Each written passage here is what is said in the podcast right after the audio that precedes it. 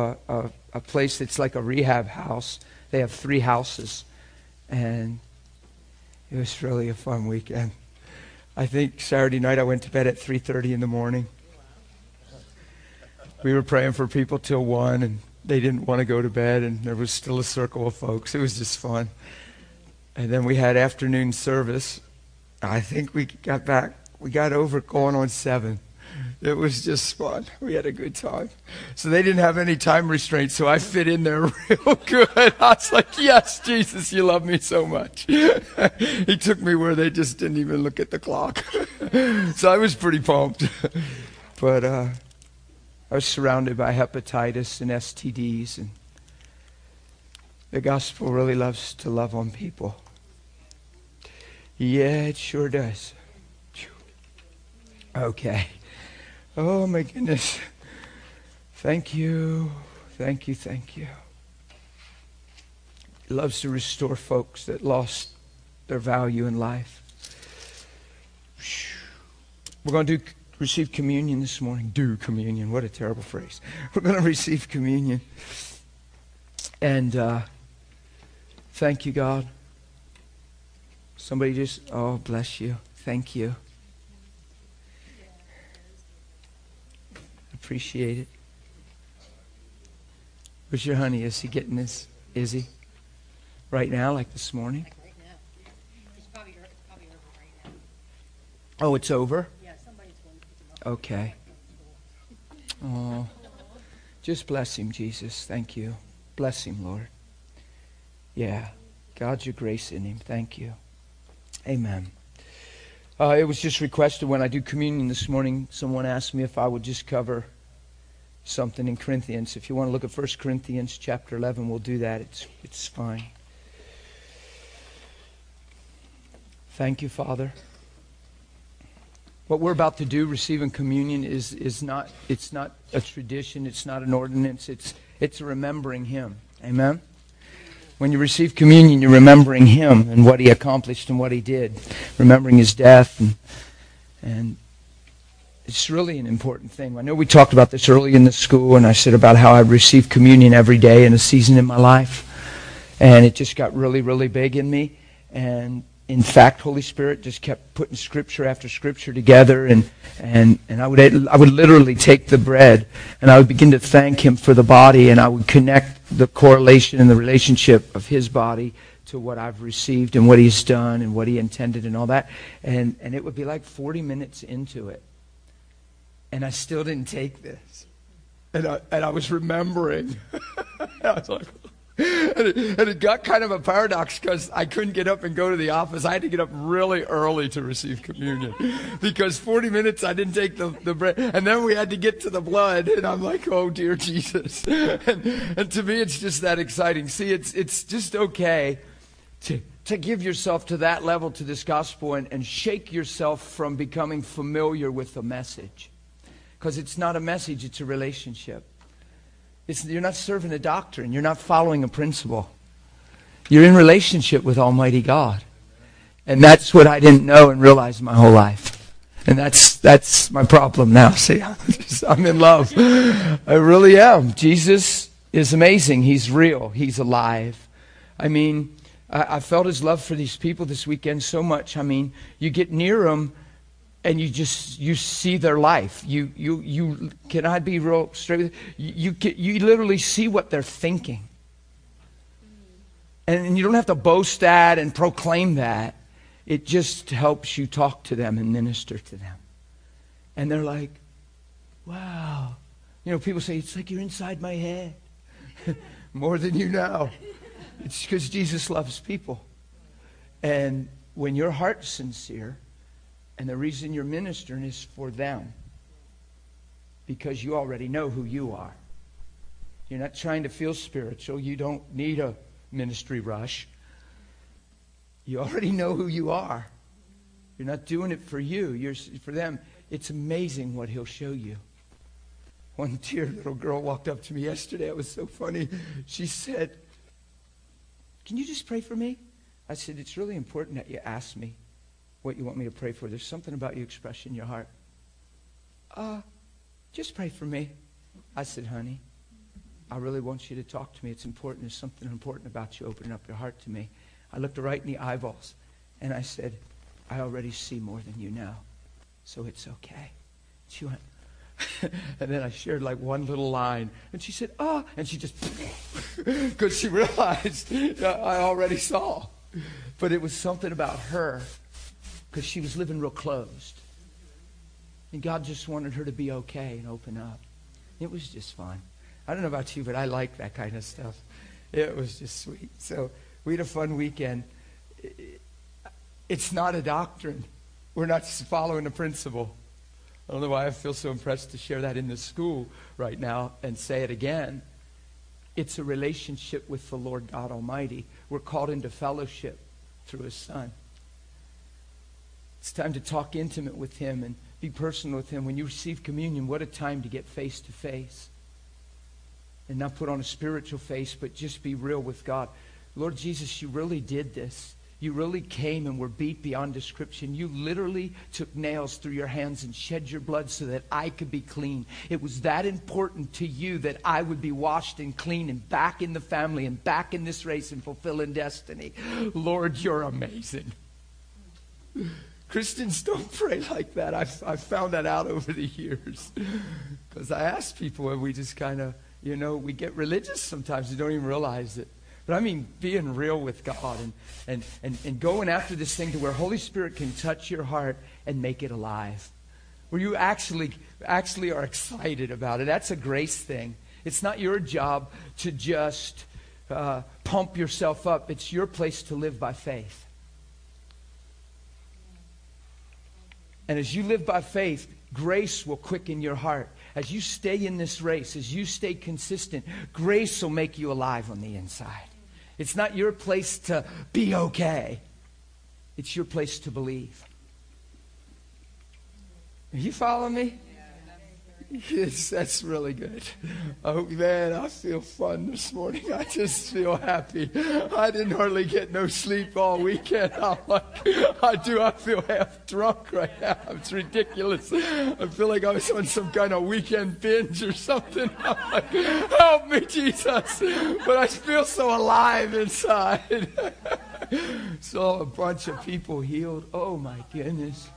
You see this guy? He's like, oh, oh, oh he doesn't know what's wrong. He's like, gets, oh. And he's like, huh? it's just fun.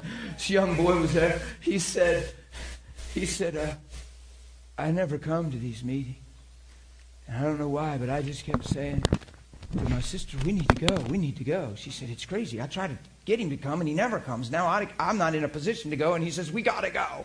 She said, I was so mad at him. Isn't it funny? She wants him to go all the time, and he never wants to go, and she's mad at him, and now she's not prepared to go, and he said, I want to go, and she's mad again. Like, oh my goodness, what's up with us?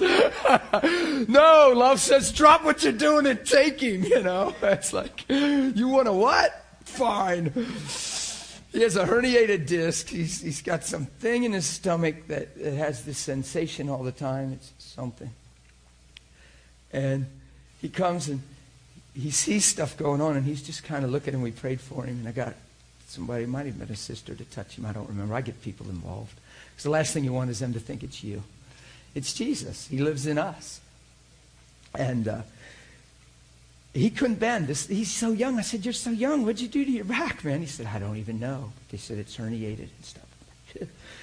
he goes down, he touches the floor. He's touching his toes. He comes up and he goes, and he's just quiet. I said, You okay? You're not hurting, are you? Oh, no. Check it in. And he's like real subdued. You, you know, he's not excited. He's not like, wow. People have so many different reactions. We're going to talk about that today, too, even just because on the streets. But here he was taken back because he said, I never thought this was real. I just figured it was people making it up, people exaggerating people's emotions. He said, I don't have anything. I said, What about your stomach? He went, Oh my God. He was just undone. He's there on Sunday for service. It was just fun. It's just fun. Jesus is revealing himself. And it's because of this right here. Because he really came, guys. He really did what we talk about. he, did what we talk about. It's really alive. Let's read this, verse 27. You have to understand in the in the in the. Now we'll back up. That's. Uh, I want you to understand the context of this scripture. Uh, in verse 17, he's addressing the Corinthians. They were not doing well with the communion elements. they just weren't. they were coming and eating the bread for lunch, I guess, and drinking the wine to feel happy. I don't know. We'll see. Now, in giving these instructions, I do not praise you since you come together not for the better, but for the worst. For first of all, when you come together as a church, I hear that there's divisions among you, and in part I believe it. For there must also be factions among you, that those who are approved may be recognized among you. Oh, that's interesting phrase. Isn't it? He's addressing divisions. The Bible calls us to unity, doesn't it?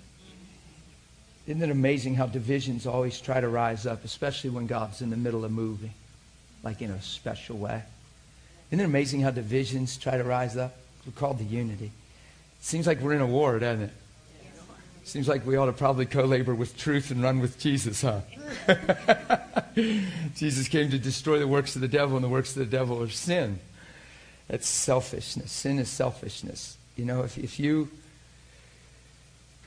if you want to summarize sin, the Bible in the New Testament defines sin two places in the New Testament.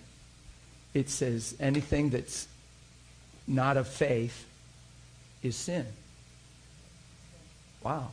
It's probably because then we're living by the flesh. It's probably, wow, that's not hard to understand, is it?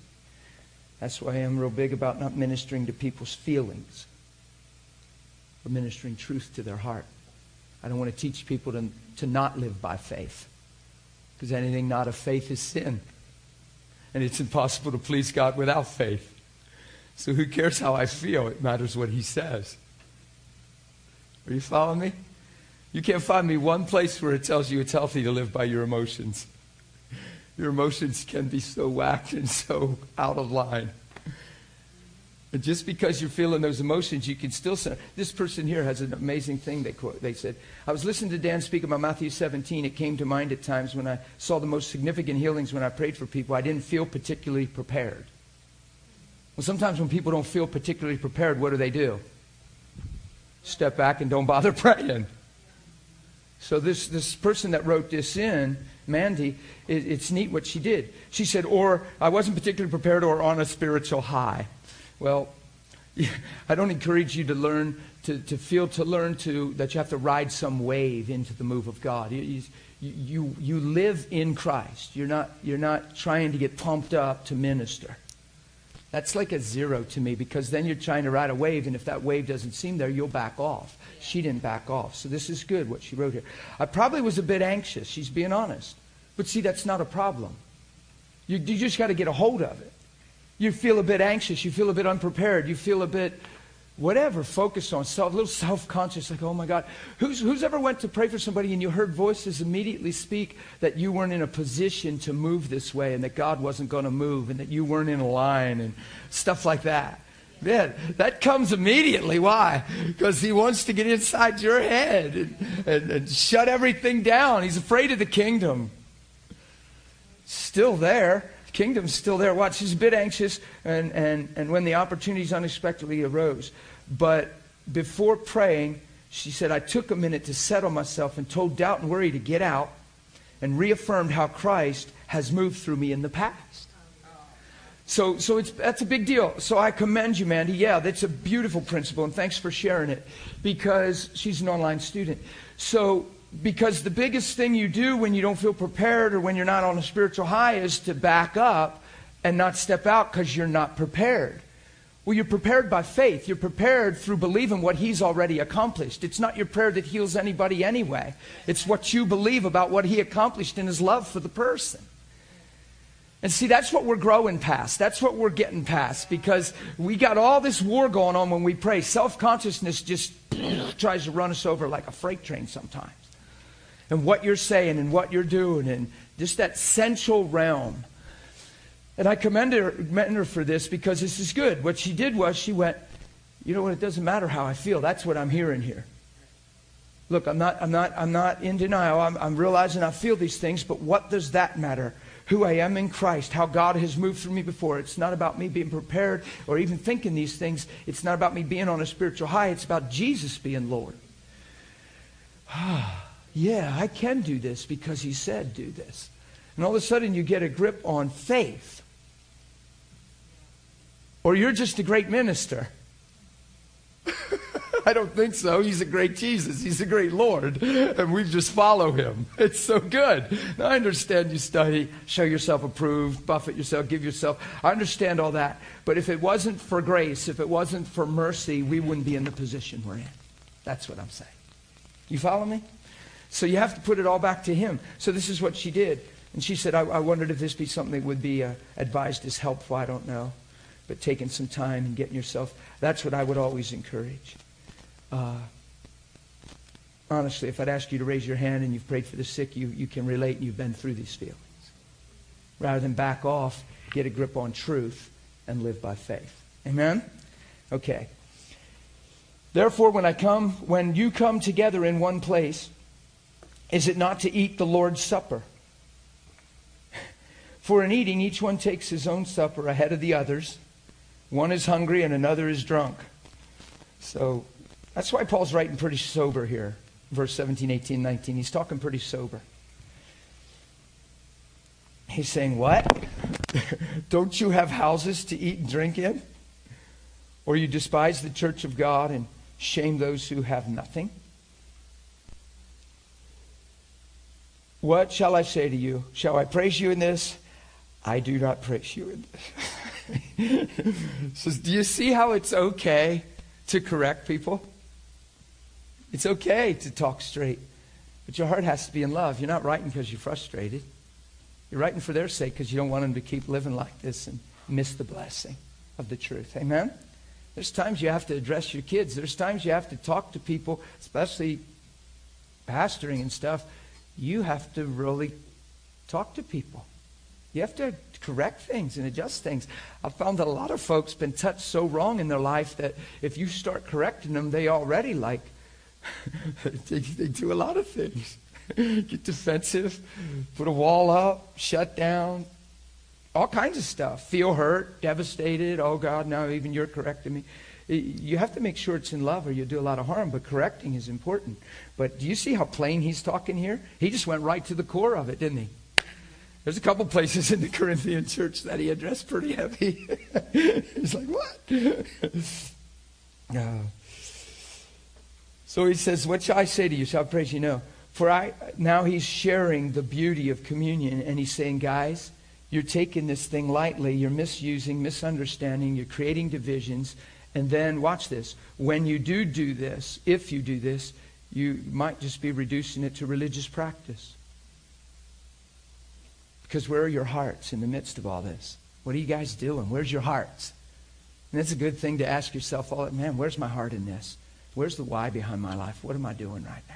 Shake yourself and get yourself in faith. See what I mean? Keep your heart alive. So here's what he says I received from the Lord that which I delivered to you. I love this. He received this from the Lord. He didn't say he read one of the Gospels. Isn't this cool that he received this from Jesus himself? He didn't read Matthew, Mark, Luke, or John and the account of the Last Supper, but he describes it beautifully. Isn't that rich to you? Uh, to me, that's rich. That means Jesus will speak to you that clear. He received from the Lord. You can go, you can go to the Gospels and find the same exact account. Isn't that beautiful? I received from the Lord that which I delivered to you, that the Lord Jesus, on the same night which he was betrayed, took bread. Isn't that neat that you can be in fellowship with Jesus and he can come and tell you how it was and tell you what he did and reveal himself to you?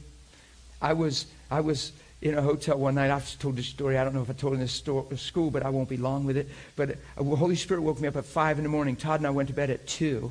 Holy Spirit woke me up at 5. I woke up. I'm wide. I was like, and he said, hey, yeah? He said, let's go run together.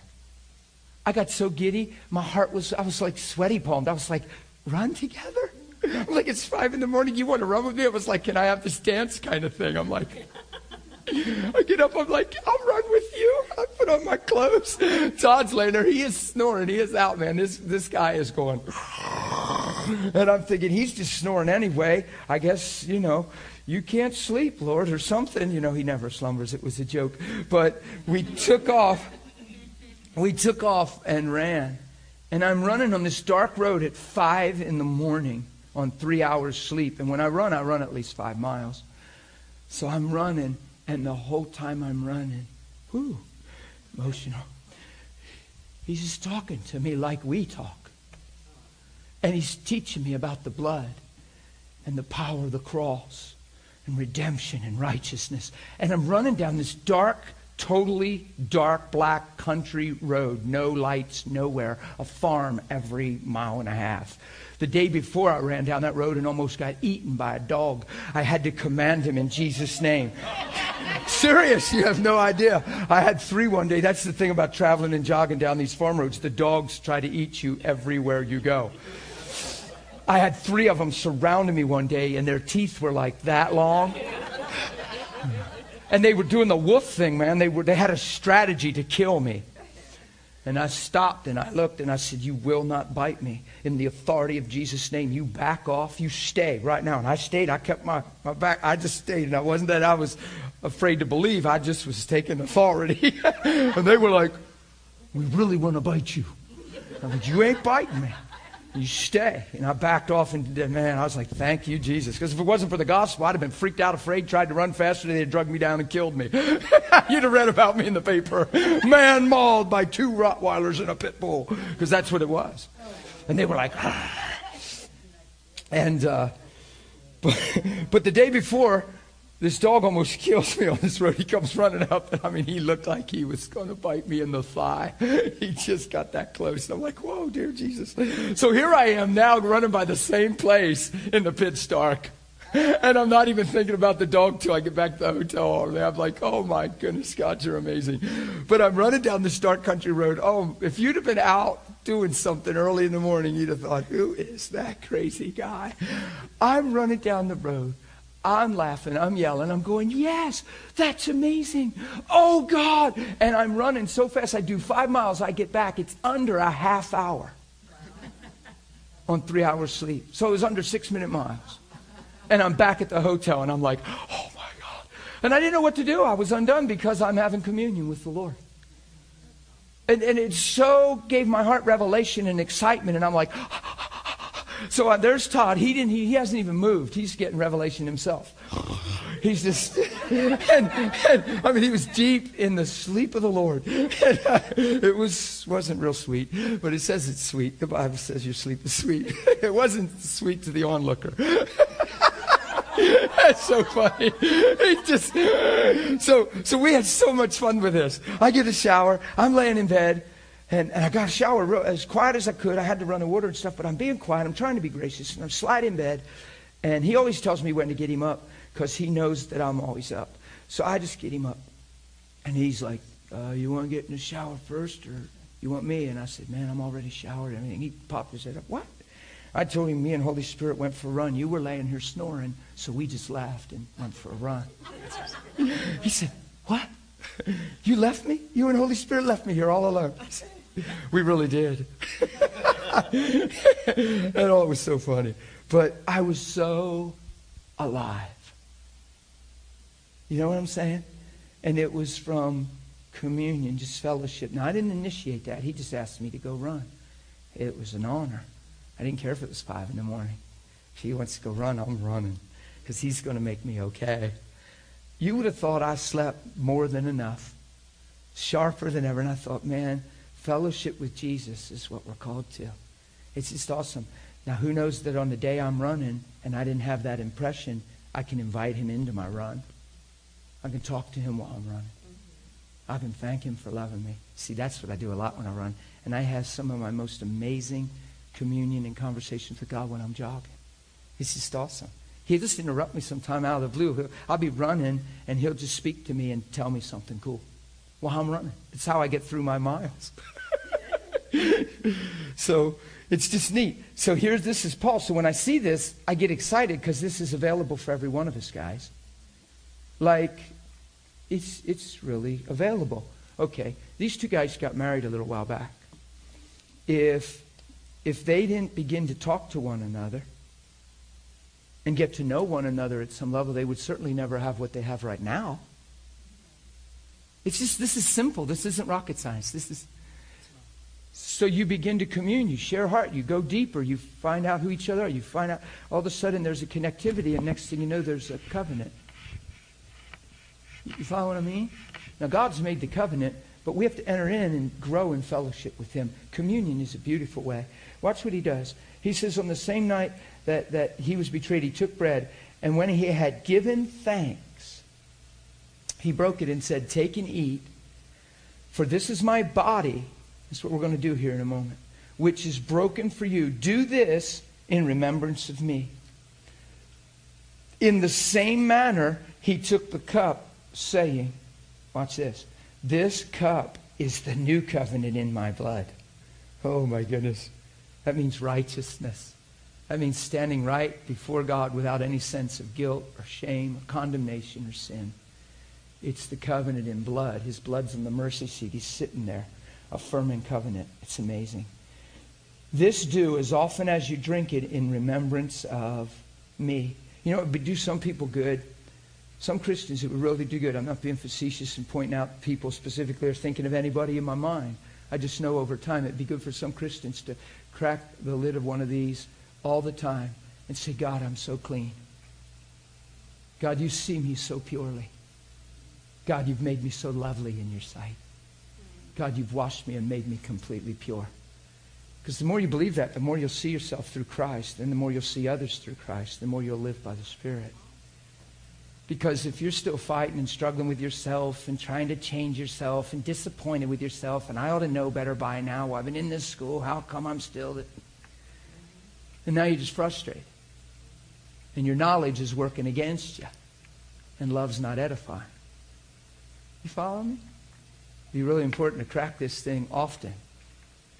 Father, when you see me, you smile. I don't know if Christians talk like that. I think we think God's like, he is not. While we were yet sinners, he sent his son. And you look at me, you smile. It was your good pleasure to give me the kingdom. Your good pleasure. It made you feel good to give me the kingdom. It wasn't a, a faith risk, and you weren't like, oh, God, here we go. Let's see how this flies. it was your good pleasure to give me the kingdom.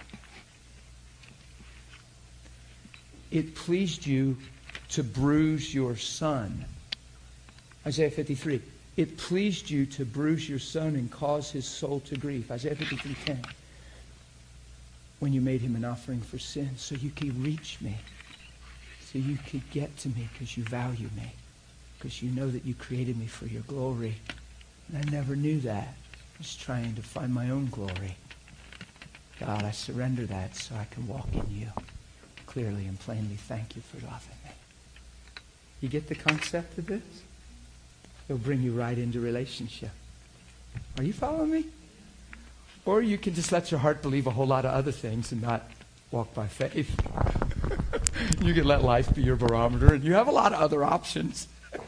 they just don't produce life. and you can beat up yourself, and you can try harder. it's not about trying harder, it's about believing. Amen? I'm just I hope you guys are all right. Y'all are just staring at me. Did you have an okay weekend? Are you guys all right? Did I have too good of a weekend? What's going on here? You guys are like, you ought to see it from my vantage point. If it, you know, if I was like Jeremiah, if I'm looking at the faces of men right now, you guys all right? You good? Okay.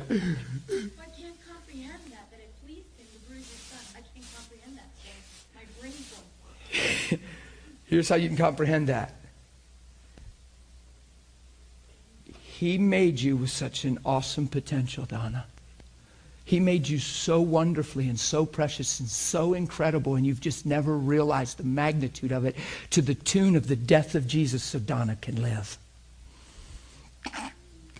That it would please him to kill Jesus on a cross so he could raise you from the dead. Duh! It's too good to be true, it seems, doesn't it? It's called the gospel. It's good news. and you just ain't heard good news your whole life. it's awesome, girl. It pleased him because he knew you before you were known. And he says, Donna's life is so worth living. I want her to write legacy. I want her in my arms. I want her in my home. I made her for me and for my pleasure to father her. I'll give my son to obtain her. I found a pearl of great price. I'm going to sell everything to obtain her. Ah, and when I get her, I'm just going to shine her up and showcase her and just wear her boldly.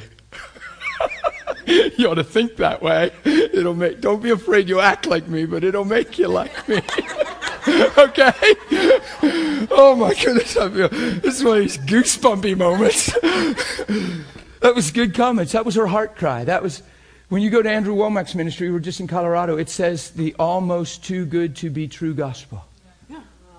I heard Graham Cooke say that when the gospel's preached clearly, it hinges and borders on fairy tale. Oh. So, if Jesus is the truth, then he's the truth about us.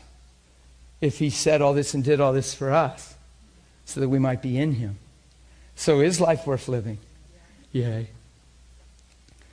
If we were truly to be seen, our eyes be God eyes in us, if we saw from his perspective, every time we looked at somebody, we would see their potential instead of where they are. Bingo. Totally. So, Miss Donna, I know you're heading out right now, but yeah, I know it's a tissue moment. I understand. But the, the greatest thing you can do, dear, is when nobody's looking, it's just you, man, you, just, you really were pleased to bruise Jesus, to make my life complete and whole, and mend me and heal me. God, everything that was ever said to me, everything that was done contrary to truth, is rendered powerless now. See, we, we let those things still have a voice because we don't address truth with faith. Watch. All those things are rendered powerless now. The truth about me's out. It's in the light. It's you love me. I'm amazing to you. My potential is worth the death of Jesus. My life lived is worth you putting your son on the cross. Oh my goodness, illuminate my eyes and continue to show me I'm ready to co labor with you. I'm in, God. Thank you for fearfully, wonderfully making me. As you do that, grace will illuminate your heart. You'll see the value of your life. You follow me? Like it does wig some people out sometimes when I talk to people. Like I say, man, he smiles towards me. He loves me. He's, we don't have that picture of God. Even though we hear that kind of teaching, we still don't personally have that picture of God for ourselves if we're not careful. But I do, and I talk plainly about it. And some people are, yeah. It's called living by grace, man. I'm not on eggshells. Do you understand that? I'm not waking up wondering how I might miss God today. And I'm not waking up trying to please Him. He's pleased that I wake up. He's glad I'm alive because He loves me. Do you follow how simple that is? How you doing, kiddo? it's always good to see you. It really is. We're going to get to this. We really are going to get to this. Are you guys okay with what we're going, where we're at right now? You getting something out of this? Good. Because I never know why we're where we're at. I'm just kind of here. The cup. The bread, the cup, in the same manner. Now look at verse 26. For as often as you eat this bread and drink this cup. Now I want you to see this. It's dual. It's, it's a covenant. It's, it's the bread and the cup. It's not just the forgiveness of sin, it's the body, too. It's the bread. You get it? And we're heading somewhere with this. So, okay. What this cup represents is an act that took place to forgive every sin I committed. It's called the blood of Jesus, right? For the remission of your sin, the blood. This body was given because sin cost a price, and there's effects of sin. It's called the fall of man. And sin has bit us in many ways and affected our bodies, our souls. Think of the crown of thorns pushed down onto his head. You ever see little retakes in movies of Jesus? And they push that thing down in big, long dagger thorns, and it was probably that nasty. It's there's symbolic stuff. There's an allegories, analogies. There's stuff, you know, he's blood's just pouring out. His, you know, thorns representing a curse and all this pushed down over his head. Now we get a helmet of salvation. Come on. He'll just take time and look this stuff up, man, and just check it out. Just not be in a hurry. Crushed down. ah. Now we get a helmet of salvation. We get a sound mind.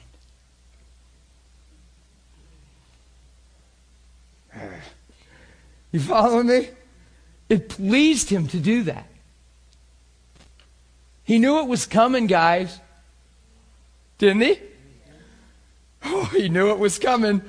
He said, Bring it on because now they'll see clear. Grace will be on the earth for them to understand. Illumination will come. Bring it on. Yeah. I preached one time, it really, it really was intense out of Isaiah and how you might be amazed how God pulled back and let darkness have its way, but at the same time was somehow, it just came out. Of, I was at a healing service. Oh my gosh, it was, I never preached it after that. I never preached it before that. But how God was behind the scenes. And it pleased him to bruise his son, where he was literally hit him again hit him again. I got real dramatic and real hit him again because with every blow, he knew children were being set free. With every book because he knew he was going to raise him from the dead. He knew he was going to defeat death and hell and the grave. He knew in three days he's going to raise him from the dead. Ah, and he was like, hit him again because with every blow, with every suffering, his people could go free. It was intense. It came out. I'm not going to try to repreach it, but there was a concept there that was deep.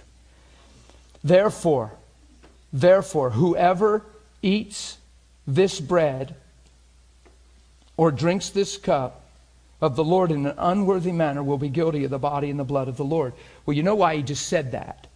Don't be afraid of that comment. He's saying that because he's addressing some flagrants. He's addressing that they were missing the reverence of what they were even doing. They were coming to eat, and some were even getting drunk.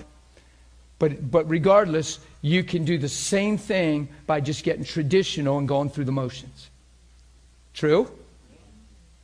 You might not be drinking wine to get drunk, but you could do it just because it's what we do in church and disregard the power of what you're doing and not release faith and not be sincere. True? Who knows you can do anything and not be sincere? So we do need to grab this because God seemed to think this corrective letter was fit to be written in His Word. Did you ever think about that stuff? Like, Jesus, if things that he did were written one by one, the world wouldn't contain the books. However, this stuff was written. That makes this stuff that's written extremely important to me. If the things that could have been written one by one, the world wouldn't have contained the books, and yet God narrowed it down to what we have, then what we have must be fitting. And it must be enough. Isn't that cool? There was an African man I read about. And, and it was back some, some years ago. So I don't, I don't know details, but I read this article about this man, and these missionaries found this man, and he's almost like a mystery man. And God walked with this man, and, and I don't even think he's alive today. It was years ago. But he, he found a page of the book of Acts.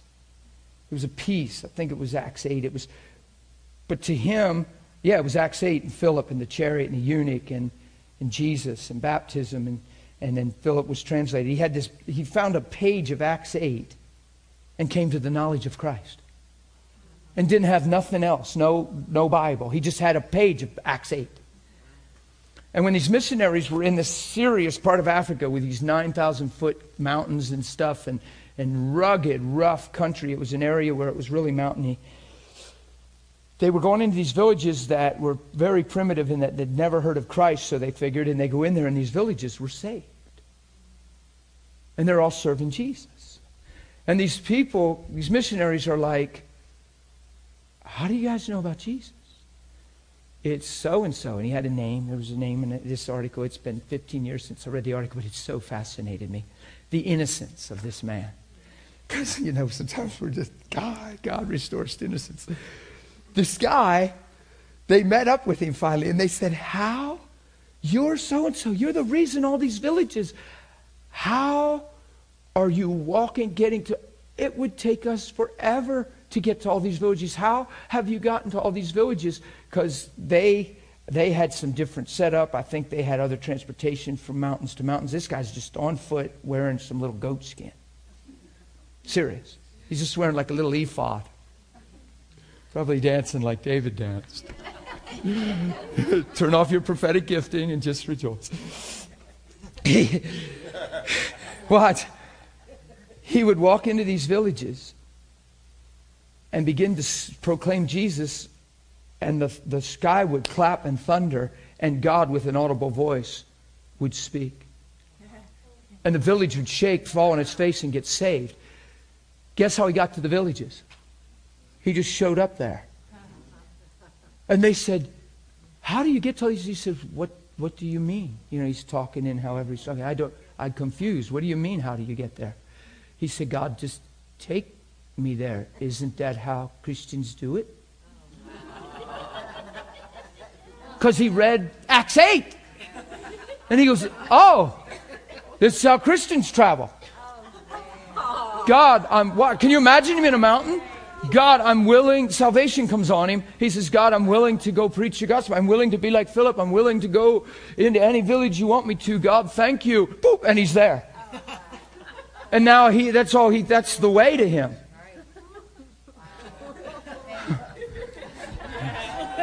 Help us, Jesus. we could probably stop, put our hands on our heads, and say, Help us now. Todd and I talk about it all the time, but usually it's just when we're sitting in traffic and we're like, dude, we need to get more spiritual and translate. or you're paying for airfare and you're like,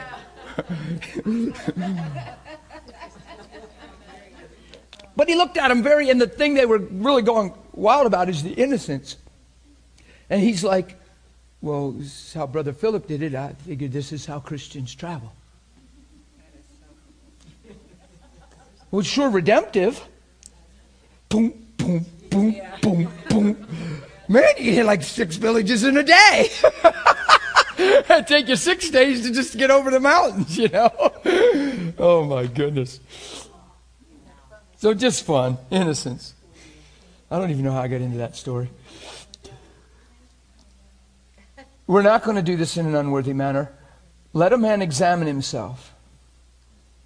And so let him eat the bread and drink the cup. Now, I know a lot of people, when he says, let a man examine himself, of course you don't want to just live with sins in your heart that you're aware of and things like that. No, we should be walking in relationship and repentance and stuff. This is not a heavy verse. What it's saying is, check in with your heart. Be sincere. Why are you doing this? Where are you at when you're doing this? Because the worst thing you want to do is teach yourself religion and tradition. It doesn't mean write, write down all the sins you committed in the last month or anything. It means check in with your heart. Live with a pure heart. God, my heart is so for you. God, thank you for swallowing up every weakness. God, I'm doing this with all my being, all my heart. Thank you for your love for me. There's a place to just check in. You know your heart. You know what that takes. For me, it's just become simple. I, I can look inside my heart in, in, a moment. So can you if, you if you'd be sincere. You can look in your heart and know what makes you tick in a moment. Right? So you're just going to take these and go, okay, wow. It's just like Mandy said when she's praying for the sick. Yeah, a little bit anxious, don't feel really prepared. What does that matter? Jesus loves this person. He's Lord and he lives in me. It's all grace. God, thank you. I just doubt and worry. You have no voice in my life. Jesus, you've moved through me. You continue to move through me. You love people. That's really what that means. Examine yourself. That, you just take an inventory. You're looking inside. Now watch this. For he who eats and drinks in an unworthy manner, you fail to be reverent, you fail to take to heart, you fail to take serious. Eats and drinks judgment to himself, not discerning the Lord's body. Now there's two there's two teachings on this out there.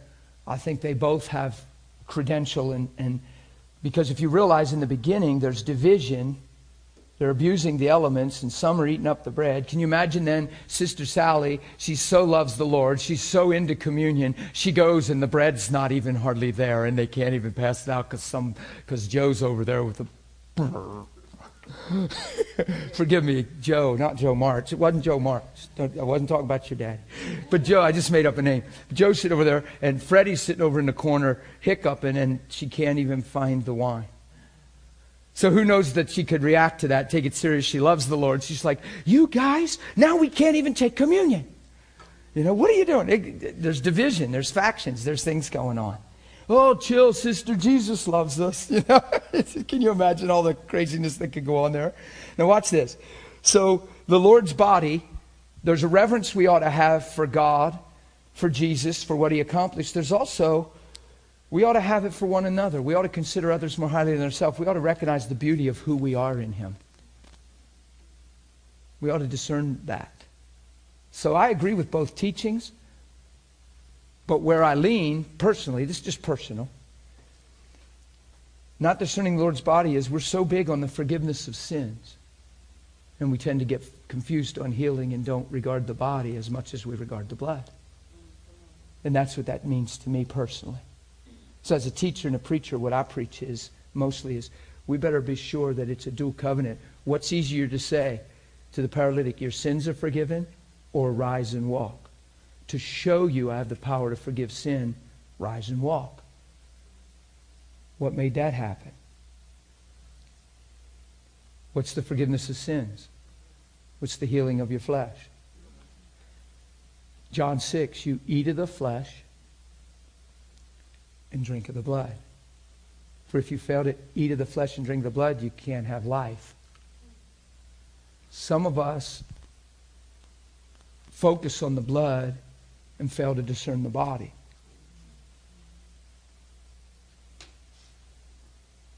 We're big on pray this prayer to get to heaven. Jesus died for the mission of your sin, but why did he get beat beyond description? Now watch. Watch the significance. And you have to hear this clear. Don't you hear this in a heavy ear? Not discerning the Lord's body for this reason.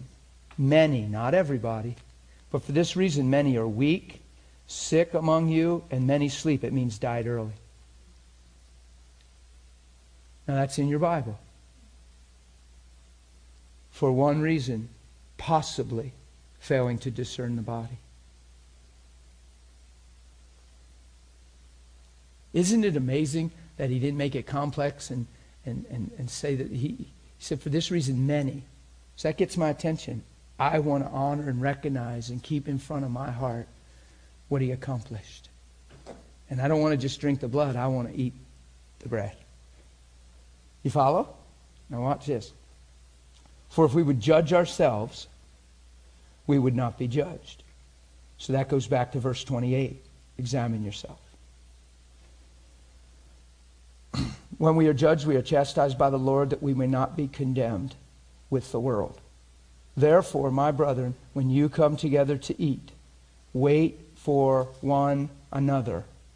But if anyone is hungry, let him eat at home. You see what he's addressing here? They were coming for the wrong reason and doing this for the wrong reason. When you back up to verse 32, we are chastised by the Lord that we may not be condemned with the world. There, there is a place where, man, this one's hard to teach because God doesn't, God doesn't minister sickness. It's not like in his bag of tricks, okay? If you start believing God ministers sickness, then he subcontracts the devil, and then he put Jesus on the cross to take away the same thing he's going to use as a tool. It's, that's ridiculous. But there's a place where God sits back and looks for faith and waits for faith. There's a place where you reap what you sow, and mercy's still there, and, and it's all that good stuff. But if God would just always intervene where there's no faith, what would he be doing? enabling you to live outside of Him or in the flesh or whatever.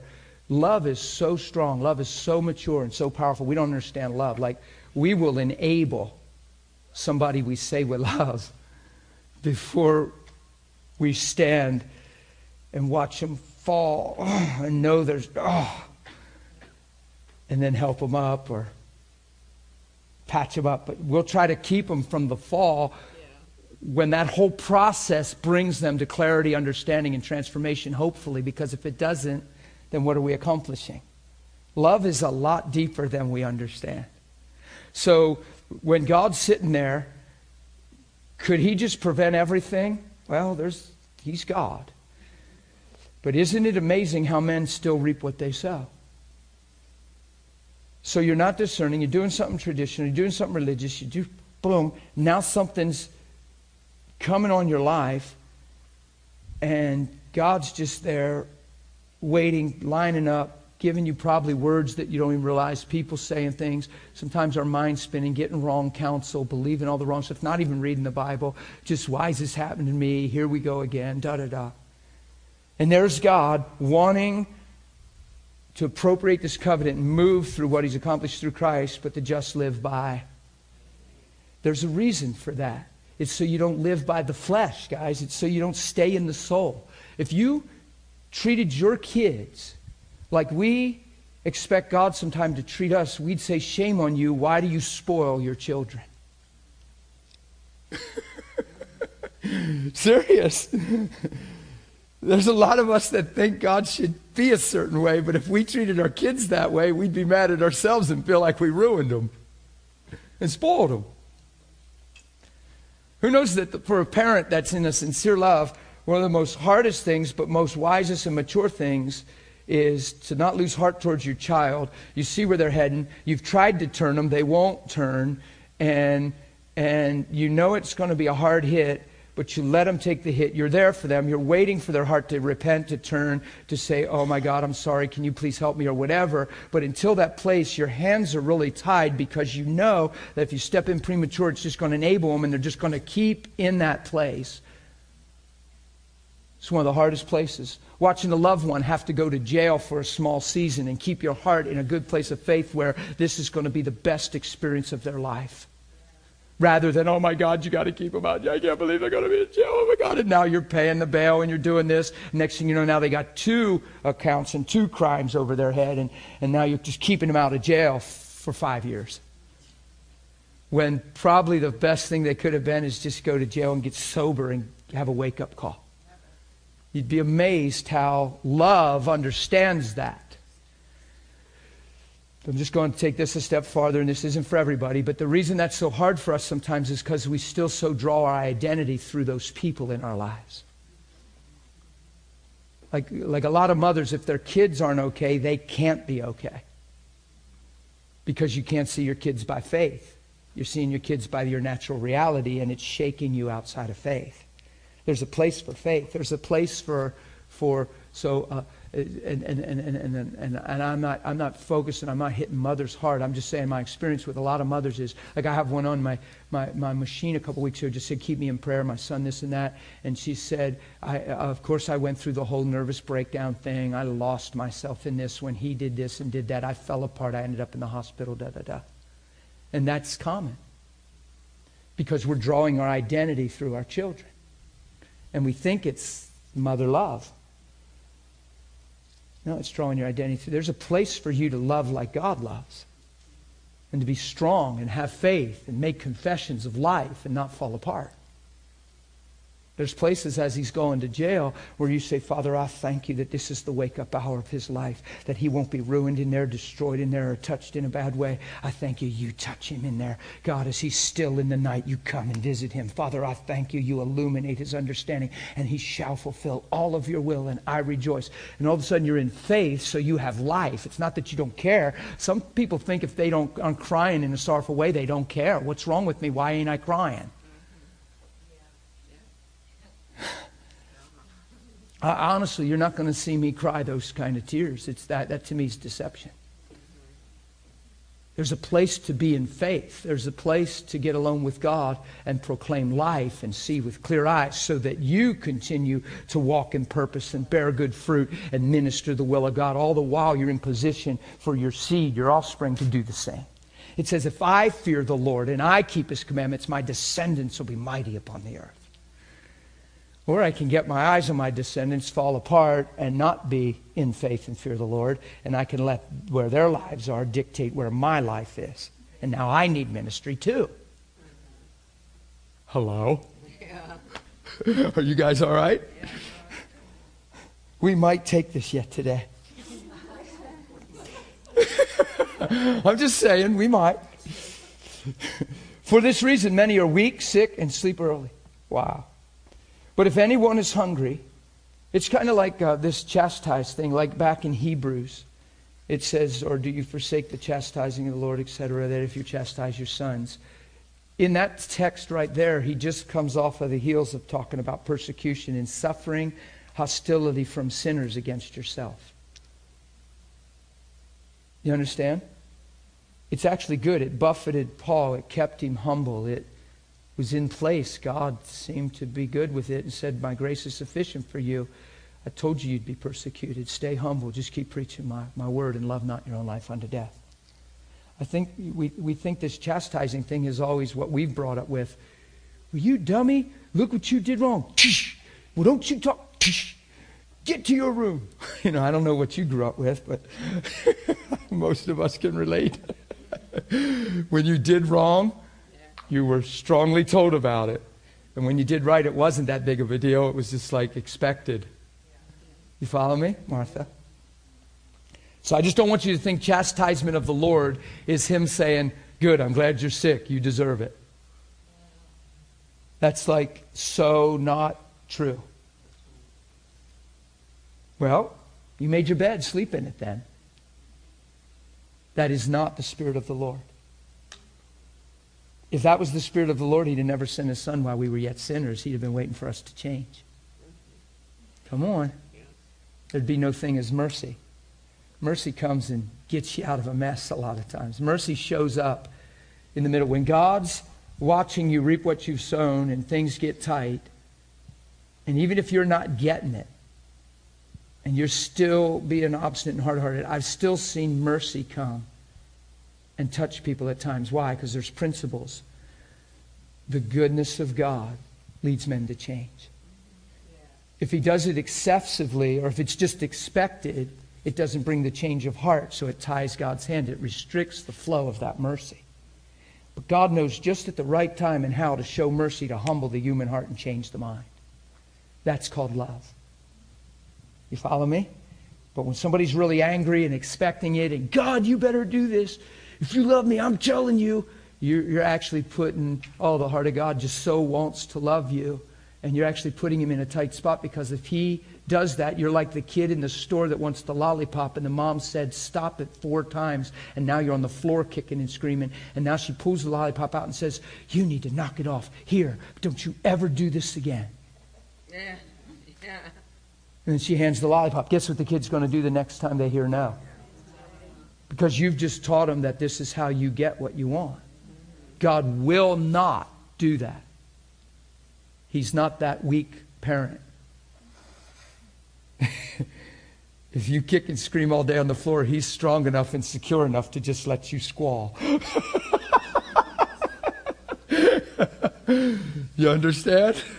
He will not hand you the lollipop under those conditions because he will be teaching you that that's how you get God to move. And you will lay there and cry for years, maybe, in a mentality that's totally twisted. You follow me? Yes, Mom. Um, when uh, David committed uh, adultery with Bathsheba and um, they, they bore, uh, she bore a child, it says in 2 Samuel 12, um, and Nathan departed into house, and the Lord, it says, the Lord struck the child that Uriah's wife bore unto David and it was very sick. And this is not a trap question. When Scripture says the Lord, yeah, uh, this is a sincerity of my heart. Uh, the Lord struck the child. Um, who struck the child? Well, the whole Old Testament's full of that language. They have no revelation of Satan and they have no revelation of the law of sin and death. So we just covered the book of Job. There's all kind of language in the book of Job. If you take it face value, you think the Lord kills people. He's the author and giver of life. He defeated him and destroyed him who has the power over death, and he told us to raise the dead. So God's not in the business of killing, he's in the business of giving life. So regardless, you've got the law of sin and death, you've got no blood of Jesus, and you've got a man reaping what he's sown. So he kills a man's husband, a, wife, a, a woman's husband, so he can sleep with her and have her for his own. Well, he already did while he was on the battlefield. So It's a pretty nasty thing David did here. A man after God's heart. Isn't that amazing? And his testimony and legacy. So you can still see mercy all over it because when you look at all the prophecies and all the it's almost like God praises David all through the Bible. But there's an area here where he got himself in a mess and his heart was smote. He even fasted and laid there, I think, with the child. Is that the one, right? And then he got up and ate and everything. But uh, you have to understand that it's law sin and death. I know people today that were Christians, got pregnant, Master, I, I could tell you some wild stories. I'm a pastor. And in every situation, I preach repentance. And in most of these situations, the people are crying profusely because they walked into a dark moment and lost identity and did things they thought they'd never do. I don't know what happened to David, God knows. But there's a law of sin and death. There's he actually killed a man. Actually, David deserved to die under their law, David should have been killed. And he wasn't. That's mercy. Lawfully, legally, David should have been killed. Come on, guys. He took a woman that was married, slept with her, got her pregnant, and when he found out she was pregnant, he got the husband killed on the front lines. It sounds like a soap opera. And he's the king.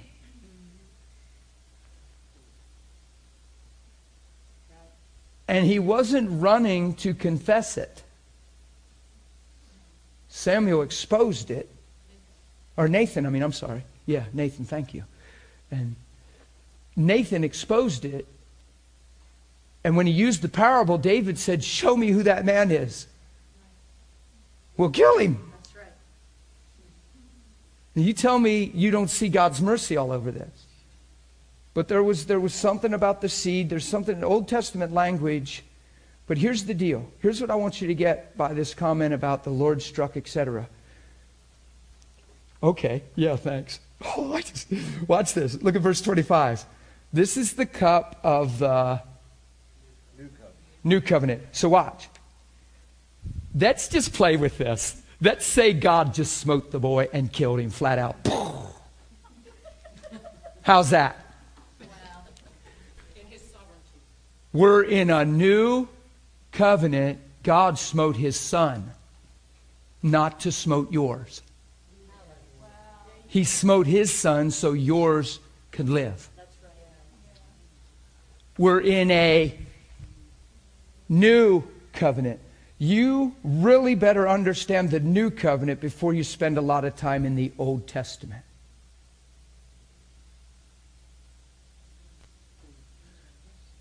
Because the Old Testament, I hear Perry Stone say this one time. He said, The Old Testament's the New Testament concealed, the New Testament's the Old Testament revealed. It's because it's all pointing to Christ, to the covenant to come, to the new and living way. So if you, I've, I've talked to people that read all the Old Testament and they think God's schizophrenic. Because one day he's showing mercy, and the next day he's killing 10,000 people, and the next day he's in a good mood and he's pouring out blessing, and the next day he's just opening the ground and swallowing up people because they're obstinate. It's the law of sin and death. It's teaching us that apart from Christ and following him, man in of himself is a mess. And he reaps what he sows. The law tutored us to the need for a Savior. So people would be in the wilderness and serpents would come out of the blue, fiery, ha, and they die. And people go, Oh my God, we sinned again. We sinned, help. Ah! And it would lead them to a place of heart cry and change and repentance. See what I mean? But it really didn't actually change, change their hearts. It, it just put them in a jam. So this new covenant is designed to change your heart because it's love. So it's almost like, what do you want? Do you want the law of sin and death, and do you want to just reap what you sow, or do you want covenant and love and reap what he sowed? So, with the question, let me have fun with it. Let's say God killed the boy. Let's just say God killed the boy. In the new covenant, he killed his own boy. You see God taking Abraham's son up onto a mountain, the mountain of Moriah. It's, it's actually in, was in the land of present day Jerusalem. It, it, was, it had to be the same mountain. You got Abraham and his only son with wood on his back, climbing a mountain, painting a picture that was to come. It's amazing. And he's asking him to give his only son, and Abraham's going, Fine. He's the promise, he's the seed. God promised, and even if he has me sacrifice him, he'll raise him from the dead because he's the promise of God. So he's heading up, and right when he gets there, Abraham stays his hand and provides a ram, but prophesies that he's going to send his son. You didn't hold nothing back for me. That's not your son that I need to die. It's my son that needs to die. He's the author and giver of life. So please don't be confused, deceived, or puzzled by Old Testament language. Make sure you understand the new so you can read the old and glean from it. If you read the old apart from the new, you're probably going to be confused and you're going to let the devil talk you into a mess.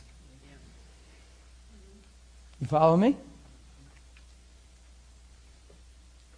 I have seen people cry. They're pregnant.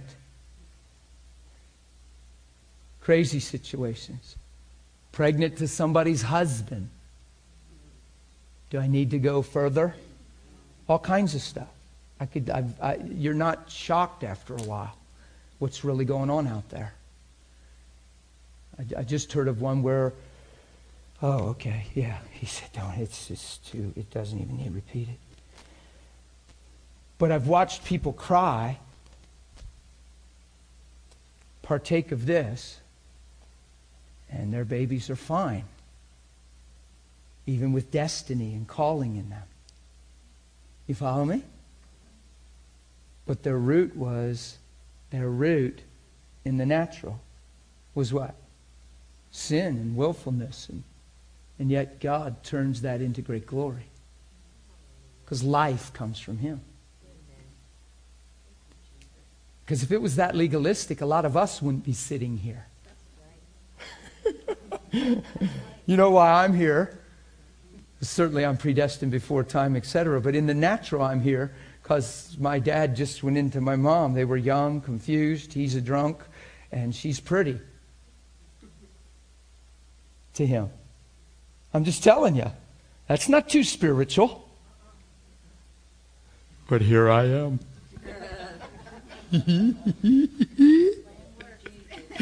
Thank you, Jesus is right. Are you guys all right? So, we are not under the law of sin and death. In fact, just in light of that question, I just want you to look at Romans 8 quick, and we're going back here to Corinthians, and we're going to try to take communion before the break.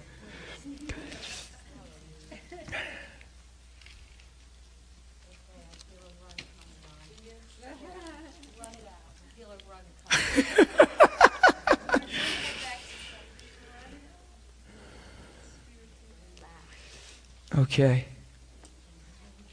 There is therefore no condemnation for those who are in Christ. Paul's talking about in Romans 7, and man, I can't get into all that again. We covered all that in the school, but he's talking about the, the, the sin and, and, and wretched man that I am, who will deliver me from this body of death. He didn't say, he listen to what he said, who will deliver me. He didn't say, Who will cover over me? Who will put up and tolerate my pitiful condition? He said, Who will deliver me? I am not sin waiting to happen. I'm a son empowered to manifest him. If my faith and my perspective and understanding is clear, I'm not a slave to sin. The Bible says I'm free in regards to sin. I'm a slave to righteousness. Why? Because Jesus has delivered me from that body of death. He didn't cover my sin, He took it away. Are you following me? So don't misunderstand the language of Romans 7. If you read 6, 7, and 8, you can't possibly make a mistake. And he says, I thank God through Jesus Christ our Lord. So then, this is what confuses people, this comment. With the mind, I myself serve the law of God, but with the flesh, the law of sin. They say, See, see, I'm damned to sin. It's, it's in me, it's in my flesh. He's going into the very next verse saying, You don't live by the flesh. And the whole Romans 8 is you live by the Spirit. Because you have lived by the Spirit, it's life and peace. If you live by the flesh, it's death. You don't live by the flesh. He's not saying you're damned to sin. He's saying when you think according to the flesh and live by your own strength, your own ingenuity, your own wisdom, then you're left alone to sin. You following? But when I understand the gospel, I understand Christ, watch this. There's now no condemnation to those who are in Christ Jesus who do not walk according to the flesh. So he's not damning you in verse 25 and saying, well, God knows how we are. He know the verse before he delivered you from it. And now he's telling you don't live by the flesh because if you live by the flesh, you're going to serve the law of sin. But if you live by faith and you live by grace, you're going to live by the Spirit. When, when you look up here living by the Spirit, it actually means to live by grace, to live by the working of, of grace in your life and letting Christ qualify you and righteousness adorn you. And as you fix on righteousness and your identity gets groomed as a son, you begin to be a good tree and you bear good fruit. That's all. We covered this a lot in the school, but we're here today and it seems like grace to be here. For the law, this is what I want you to see. The law of the Spirit of what? So is God killing people? The law of the Spirit of life in Christ Jesus has made me free from what happened to David. How's that? Do you see it? Yay. Now watch. For what the law could not do, just you serving God through the flesh. What the law, that's why works is so, uh, that's why people just trying to earn their, their favor, earn their salvation, earn God's. Uh, ah, is such a zero. For what the law could not do, could not do, in that it was weak through the flesh. Remember? We're delivered from this. God did by sending his own son in the likeness of sinful flesh. He never sinned. He was in the likeness of sinful flesh on account of sin he condemns sin in the flesh. That the righteous, this is where you and I come in, this is amazing, this is where faith comes in, that the righteous requirement of the law might be fulfilled in us who do not walk according to the flesh. That means I'm not a sinner. I'm the righteousness of God in Christ. Grace has empowered me. I have no excuse for the flesh. I have a reason to live by the Spirit. I'm a son. I'm called by God. I have destiny. I'm going to write a legacy. You get it? Not according, they, live, they don't live according to the flesh, but according to the Spirit. For those who live according to the flesh set their mind on the things of flesh. Do you see that verse 25 of Romans 7 is that the, the, if you live by the flesh, you're going to serve the law of sin? But if you live by the Spirit, you're going to fulfill and walk in righteousness. He fulfilled the righteous requirement, but you're going to fulfill that righteous identity by living by faith. And it empowers you to not sin, guys, because he says, should we just sin because we're under grace and not the law? Well, no! So it's not an out. It's not just an exception. Say, well, it's fine. Just live the way you live, but just believe God loves you. That's not what we're teaching. When you understand you're righteous, you begin to bear the fruit of righteousness. You're not going to continue in sin. You died to it. You're living by the Spirit. Do you understand? That way, there's no just practice of and, and continuing habitual of sin. If, if anything, we just bump into it along the way and go, oh, that is so not who you are in me. And we turn and we sit on daddy's lap and we receive his love and get wiser and sharper and more mature and we love him all the more because he's amazing. Or you drag your lip, condemn yourself, and talk yourself out of truth, and take off your robe and get naked and ashamed. Why would you do that? You look so good in your robe. you follow me?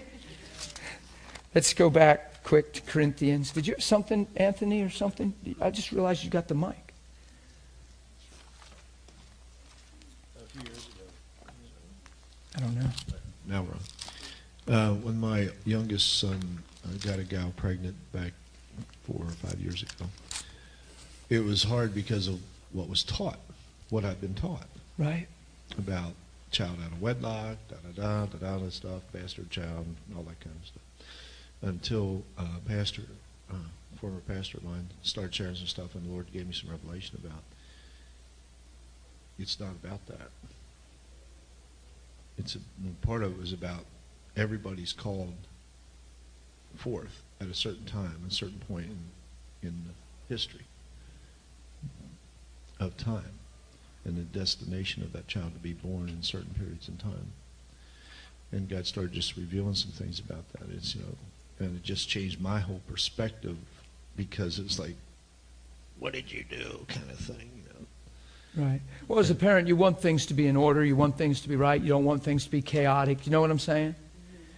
What we don't want to do is just have a disregard for that and say, oh, God will work it out, God will make it right.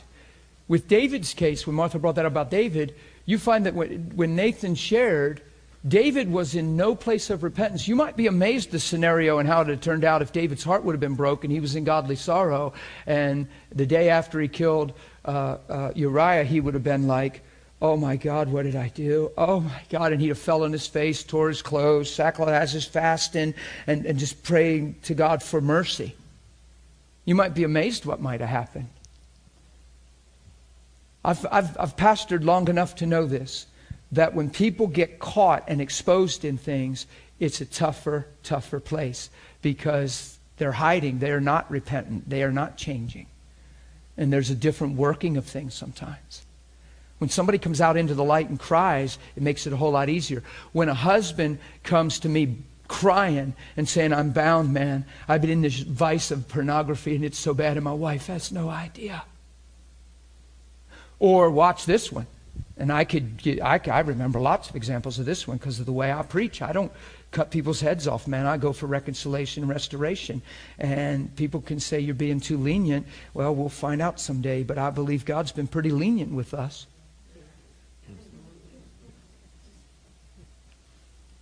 But a husband come to me weeping, oh my God, I got tangled up. I got close to my coworker. And they're bawling. And this has happened, man. And I say, man, you slept with her. Yeah. And I know the families. I know the people most of the time. I know the wife or the husband, and it's the wife. I just felt like he didn't love me. I just got scared. He, he started to show me attention, and he's just. You know what I mean? And they come crying, broken, and confess it to you. When that all gets exposed and comes out in the light, sometimes there's not the greatest reaction from the other spouse in the beginning, but the fact that they came clean and confessed it means a whole lot in the, in the big picture. But in the situations that I've found where it gets exposed and the person gets caught, there's usually a, a mess and a struggle, and it's usually not even a good scene. Because in the other spouse, it's like, well, you don't care. There's no repentance. Well, you just got caught. Da, da, da. And they, they have a hard time embracing mercy and grace in that place because they feel like they'll just do it again. They don't even care. There, there's no repentance. See what I'm saying? But in the situation where people understand the gospel and somebody came clean and broke and truly cried and came clean, I've seen those work out in amazing ways. The other ones can work out, but it's a precarious place because repentance is very important, changing your mind. Finding a place of godly sorrow. It's actually it's called a gift. It's, it's that God might grant you repentance, being ensnared by the devil, being held captive to do his will. That we're to be gentle and pray and, and believe and not just crucify people, but we ought to be in faith and praying and believing. Least God, you know, uh, grant a gift of repentance and turn their hearts so their way changes. It's in Timothy. Isn't that awesome? But it says they've been snared and held captive by the devil to do his will. But in the ones where people got caught, and that's what happened to David.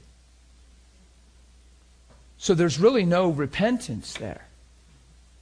You show me down through the history of the Bible, Old Testament and New, where people were sincere and cried out for mercy and were godly sorrowful and asked for repentance, even under the law of sin and death, God showed amazing mercy. True? Where did he just go? Nope, you pushed me too far. No, I don't want to hear it. No, I heard that two months ago. I don't want to hear it again. Where? Oh well, yeah. There's there's a, that's a whole other teaching. There's a significance there. He was totally forgiven. Him. Oh, he's so highly honored. He's so highly honored. Yeah. Well, yeah, but there's a reason for that. We can talk about that later. I can't open that up now, but don't you do that to me with them questions. okay, let's receive this right now.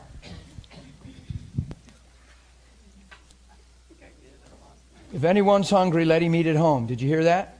No, you guys are coming to the snack bar. And then, and then Susan's going to ring the bell over and over and over and over and over, and people are still eating and snacking. And I said, I'm serious. I got a complex. The food's way better than my preaching. I said, I'm just going to go set up the pulpit out there. And I'll just preach while you're eating. Look at you. That's a good idea. If anyone's hungry, let him eat at home, lest you come together for judgment. That means, why put yourself in a position where your heart's wrongly motivated? Make sure you have a pure heart in all things you do and have the right purpose for doing what you're doing. Do you see what he's saying in this whole chapter? And if we're not discerning the body as much as we are the blood, that's probably not a good thing because we eat of the flesh and drink of the blood. John 6. Amen. John 6 is a very powerful chapter. It would be a good one to read. He says, Oh, look at this. He says, And the rest I will set in order when I come. Oops. there must have been some serious issues in the Corinthian church. I'll address this one in this whole chapter, and I'll help the church through the ages with it. But the rest I'm dealing with you personally. so there was some issues. But thank God he addressed this. Isn't this good that he addressed this one? Do you see why God had him address this? Because it really helps us today in 2011, doesn't it? At least we just do it traditionally and religiously. I was in a Catholic church doing a five minute, they gave me five minutes at a funeral. Because they do a mass, a funeral mass. They have a, a, a procedure in the incense and the whole nine yards. Two kids just went through an intersection, missed the stop sign. A Mack truck just, it was a big feed truck that was carrying a whole bunch of corn. It just, down on 74. It was terrible. It was a tragedy. Those kids had just come to my home group, Catholic background, and got so touched by the word and they, they got saved. And, and for a month, they, they were full of life. Their hearts were changed. And the parents noticed it and were like, oh my gosh. And a month into it, and it's the one of those puzzling things. They just, boom, next thing you know, you get a call, they're both dead. And it was bad. I mean, they just got plowed by this truck. Well, the family knew that they were coming to my house and saw the change in their life when they came to my house. And they asked me to help at the funeral and just say a couple words. And I didn't know how that fit in the Catholic setting. I went back in the back room. The priest is there getting dressed for the, and I just walked in. I'm just me. I don't, I'm young in the Lord. I don't know. I don't even think I was pastoring at the time. I think it was before I was even pastoring. I was probably saved a year and a half, maybe two. And uh, I walked in the back and I said, uh, excuse me, are, are you the minister? And, he said, uh, I'm Father so and so. I said, because I don't know. I didn't know what to call him. And he said, Who are you? And I told him. And it was, it was just a funny moment because uh, he said, uh, Oh, you're the fellow the family asked to speak. Well, they were showing me great grace to let me speak in the middle of a Catholic. And there I am, pretty non assuming, just standing there, and I'm about as uneducated and about unknowing as you can get, man. I would scare some people in that situation. Because like, he said, Oh, he said, okay. He said, and I didn't answer him right. I didn't know. I wasn't trying to stretch him. He said, What exactly are you going to say? And I said, Man, I don't know. I said, But I'm really just trusting, you know, that, that it'll come out just right when I get up there and God will just give me direction. Because that's how I've lived my whole life. So I'm telling this guy that's showing me grace to get in the middle of this Mass, or, or beginning, end, middle, whatever, and he's like wanting to know out of courtesy for his position what I'm going to say, and I can't tell him. That was not good. When you saw his eyes, and he looked at me, I thought, this ain't flying. And I thought, oh, I just scared him. And he, I said, Well, that, sir, would be totally up to you. Look, I am not here to get in the way of anything. I'm just obliging the family. Had got to know the kids in my home. They had a good experience there. There was a lot of good things happening in their life, and the parents noticed it, and they attributed it to that and those meetings. Okay, fine, good, good. He said, Let me see. He said, I tell you what. He said, I think you'll fit in the best right after the Eucharist. And I went, Oh, Oh, okay. I didn't have a clue. The Eucharist. I was like, the Eucharist. Would you have known? You'd have done the same thing deer in the headlight, wouldn't you? Oh, okay. well, when he looked in my eyes, he could tell he was a wise man. He could tell that I had no clue what he just said. and he's probably all the more scared. And he said, The Holy Communion? I went, Oh, yeah, the Eucharist. Yeah, yeah. I was so clueless. But watch what happened immediately because I understood this. And I understood that I got to do this right after this. And this is the reason those kids were different. And I thought, this is God. Oh, I was so pumped. And then he looked at me and said, Now you know you have five minutes. And I'm like, Yeah. Not a problem. And I really wanted to honor that. So I only took four. I really did. But I got up there and I poured out my heart and I shared the little history in, in a minute and a half or two of the kids just so they knew. And I opened up to John 6 and read a section of eating the flesh and drink the blood. I said, guys, we just partook of something so amazing. And if we're not careful, it'll become a simple tradition and we'll lose the power of his life changing grace. And, ah, and I'm preaching. They never hear preaching. And I'm explaining and pouring out my heart. The whole place was undone and captivated. Life just went. I'm telling you, it was unbelievable. Four minutes. Four minutes they took those caskets up the middle and they're following with their incense and everybody's like you know you know weeping their death and stuff and, and, and they were all supposed to channel out and follow and they were going to go right to the cemetery. And i'm sitting over in the wing where i was out of the way because i had to slide up there and out. But when i turned when i, I get, took four minutes right? And then on my way across i glanced over at the priest there and he went like good job. Yes because I know I had him scared. God had mercy on that man. I mean, I'm like, I don't know what I'm going to say. Eucharist. Huh? He's like, this guy is in my church. When the thing was ending, this is the second time I experienced it in a, well, it was, this was the first time. The second time was at a wedding with a Catholic congregation. And I'm not saying anything negative or bad about Catholics, but what happened was, they didn't, most of them didn't go up the middle aisle. It was unbelievable. They just went and surrounded me. They were all around me. It was a sea of them. And they were weeping. And they said, What's happening? What was happening when you were speaking? What was going on when you were up there? And they were crying. And I just started to share. And it was like I had to actually direct them to follow because they wanted, it's almost like they forgot what they were there for. Captivate. I was in a wedding like that, and with my eyes, I saw Holy Spirit manifest in a form. It was, it was neat. He, he's, he's not those forms. He, he came like a dove. It doesn't mean he's a dove. But I saw him with my eyes, and I don't talk about this stuff a lot because people chase that stuff, make fads out of that stuff. But he did it. I saw it. He split in two. He married some folks, and then it looked like he turned. It's like he was rain.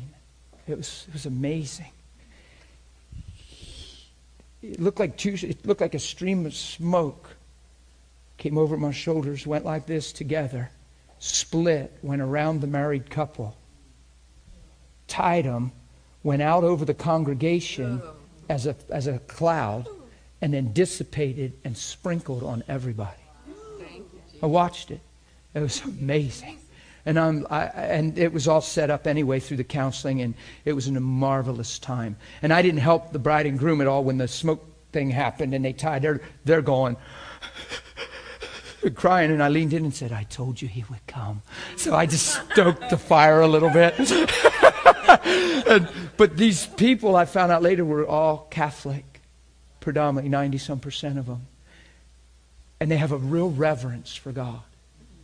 They might not have the understanding that you think you might have, but I'll tell you what I've noticed. A lot of them have a real reverence for God. And when His presence came, when the bride and groom were leaving out and it's the it's the it's the reception line now. Everybody's all excited. Hey you're beautiful. Oh my gosh congratulations man. It wasn't happening. They're leaving. The ushers are going like this and the people are getting up and going this way. It was absolutely crazy. I had everybody around me. Tears. What's happening What's going on? What am I feeling and sensing right now? What just happened? And I was just telling them how alive he is and how real and how he just tied them together. And that when they did their vows, I explained, and he came. Like, oh my God, that's the Lord. That was the Lord. Yeah, he's here. He lives inside of us, guys. He's not way out there. And I'm just preaching to the whole congregation. And then I had to like, come on, let's go say hi to the bride and groom. You know, let's go, let's go hug somebody. Seriously, I, it was getting comical because we were on the outside, on the edge of a hill, and the hill went down, and they're standing there, and the bride was rocking. And when this happened, I'm sure it's on video because they videoed the whole thing. The best man was backslid, and the next guy was backslid. When Holy Spirit went over my shoulders, he got knocked over. And all they did was play the piano. And I just said, We're going to get quiet and we're going to invite the presence of God to come, and Holy Spirit's going to come and join these two. And I proclaimed it. And I said, When she begins to play, we're going to get our hearts in a place and He will come. And as soon as she touched the keys, He went, like a wind literally blew across my hair. And I'm like, oh. And the guy goes, poof, and the other guy goes, poof, and they fall right into each other, and they're holding each other. they're both backslidden. They're both, they came to me so broken at the end. They were like, dude, oh my God. so on the way through to marry them, he just went, love you guys. How sweet is that? It's just like, you know, one of just, it's just, I really am real, and you know it, right? oh my goodness. So it's uh, just relationship is amazing. Come on, let's do this. Let's do this and take a break. You ready, Patty? Are you? On the night he was betrayed, what did he do? He took bread. If you want to break that and just, just remember him, just the beating, the flogging, the, the punishment. Man, I do that when I'm alone sometimes. I just break it. And I'm like, God, you really did what you did. It really did please him, didn't it, Donna? It pleased him to bruise his son so he could get to us. We've always been his kids. We've, we've never left his heart. We might have left his way, but we never left his heart. He, he never lost sight of us, guys. And he paid whatever price necessary to get us back and redeem us and bring us home. No matter how we scuffed our knees along the way, and no matter how we got bit along the path of life, his body was broken to bring wholeness, restoration, and redemption. To restore our lives, guys, as if we've never sinned or ate the tree or never walked away. As if we never left the Father's house in the first place. Man, what a joyous day when you come up over the hill and Father sees you coming. And every price was paid for your reconciliation and redemption. And he robes you, and he puts a signet ring on your finger and sandals on your feet and celebrates your return. There was a brother there that said, You know, why a party for him? Don't you realize when he was out there, he was dead? But now he's returned and he's alive. You ought to rejoice. He was dead, but now he lives. Jesus died so we can live. Lord Jesus, we stand here and honor you as a class, a school, and even as individuals from our hearts. We say thank you for a gospel as good as this. Thank you for a message that seems too good to be true, but it is true. Thank you for our redemption. Thank you for our healing. Thank you for wholeness. Thank you for the scars, the stains, the memories of sin, and everything that it brought to our lives, the fall of man, removed because you took the major hit. And because you raised from the dead, we're justified. We do this. We remember you and we thank you and we take it with all our heart. In Jesus' name. Go ahead, guys. Be thankful. Talk to him. Be personal. Don't just follow right now. Be engaged. Thank you. He held up the cup. It's the new covenant in my blood. Wonder if the blood is enough. Wonder if the blood settled the fact. Wonder if it's all finished. Wonder if the truth about us is found through Jesus crucified and raised from the dead. Wonder if the blood revealed it all. That he would die for me to redeem me and restore me, that he would shed his blood so life could come back into mine. The first thing he did, raised from the dead, is take his blood to the mercy seat in John 20. Shoot back to earth and take, tell his guys, peace to you. He told Mary, go tell my brethren. What do you mean, my brethren? Didn't Peter just deny me? Didn't they all scatter when I was struck? Where were they when I needed them the most? That isn't what he said. He said, Go tell my brothers. I'm going to my God and their God, to my Father and their Father. When he came back, he said, Peace to you. As the Father sent me, I send you. And then he breathed life back into men. Why? Because this cup's enough. And he made it as if man never ate the tree, as if sin never happened. He washed it away. It's a new covenant in his blood, and we honor you, Jesus. Oh, my goodness, thank you. Thank you. Ah, take a break. Oh, stay seated. Stay seated just for a minute. Don't take a break right now. Miss Laurie's coming.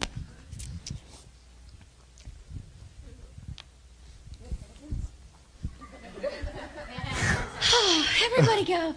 Yeah, that's how I'm feeling.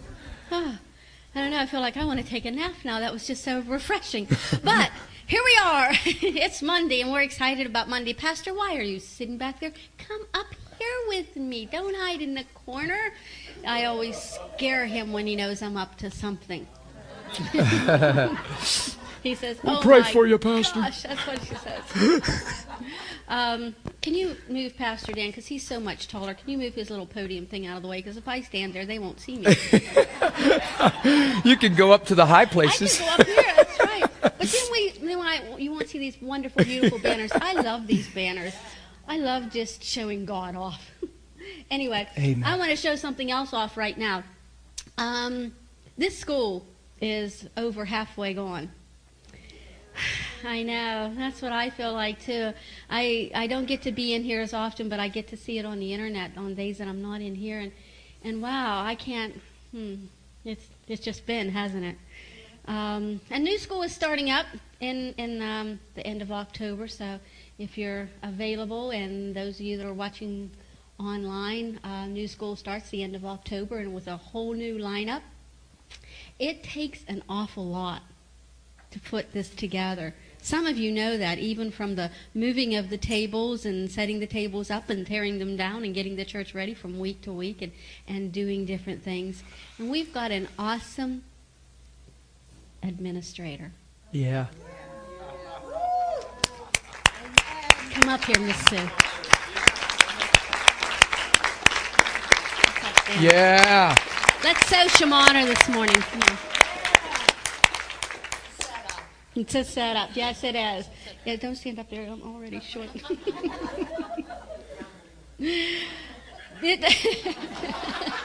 There you go. Um, it does. Sue has been working laboriously for you all, for long before you all came, um, with finding houses and tuition, rewriting the handbook, um, figuring out the online, doing helping Josh input with the website. There's just been so much that goes into making this happen from day to day to day to day. And we just want to give honor where honor's due. And um, I want to appreciate and so so much love for what you're doing here. So we want to say, you can't hold this mic and do this at the same time, I don't know. But yay God for Sue too.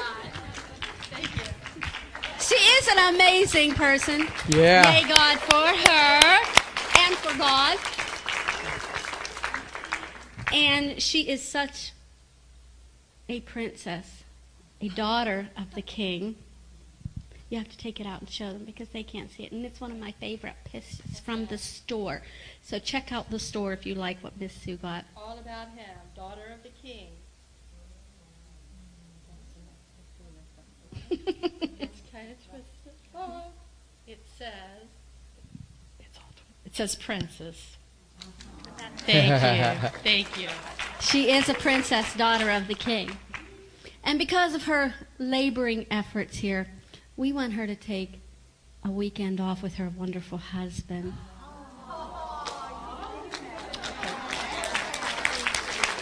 We have a trip coming up to Sight and Sound. We want to make sure you and Pat get to go. Thank you. We want to make sure you get to stay there at one of the suites and have dinner on all of us.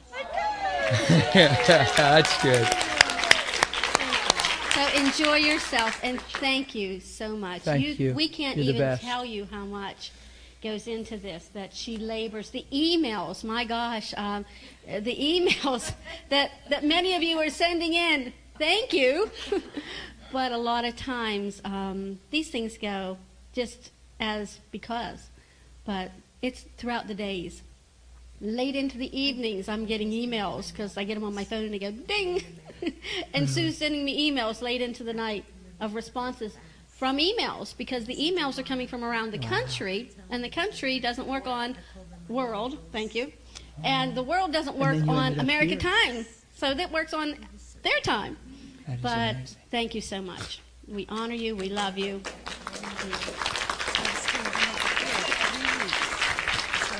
I just, uh, I'll make sure you get your whole your your break. Okay, I'll give you time. This isn't your break. so, How much time but I want to say this is just uh, an incredible experience for me, and I wouldn't have it any other way. And it's it's a lot of work, but it's it's something I could do not hard work. It's seem- it didn't it's so rewarding. The phone calls I get from people, um, the emails I get, that, that their lives are being transformed. Um, I'm honored. I'm just so honored that Pastor Don and Pastor Laurie have um, bestowed upon me, allowed me to do this. It's just a joy and a pleasure, um, and I wouldn't have it any other way. And um, my reward comes from seeing transformed lives. That's what it's all about. So, God bless you. Take a break before I cry. Thank you. Thank you, Val. I think we should just make it a lifetime appointment. We'll see about that. She's one of my favorites. Yeah, all of you. Everybody's God's favorite, aren't they? Pastor used to say he loves everybody, but I'm his favorite. It's funny.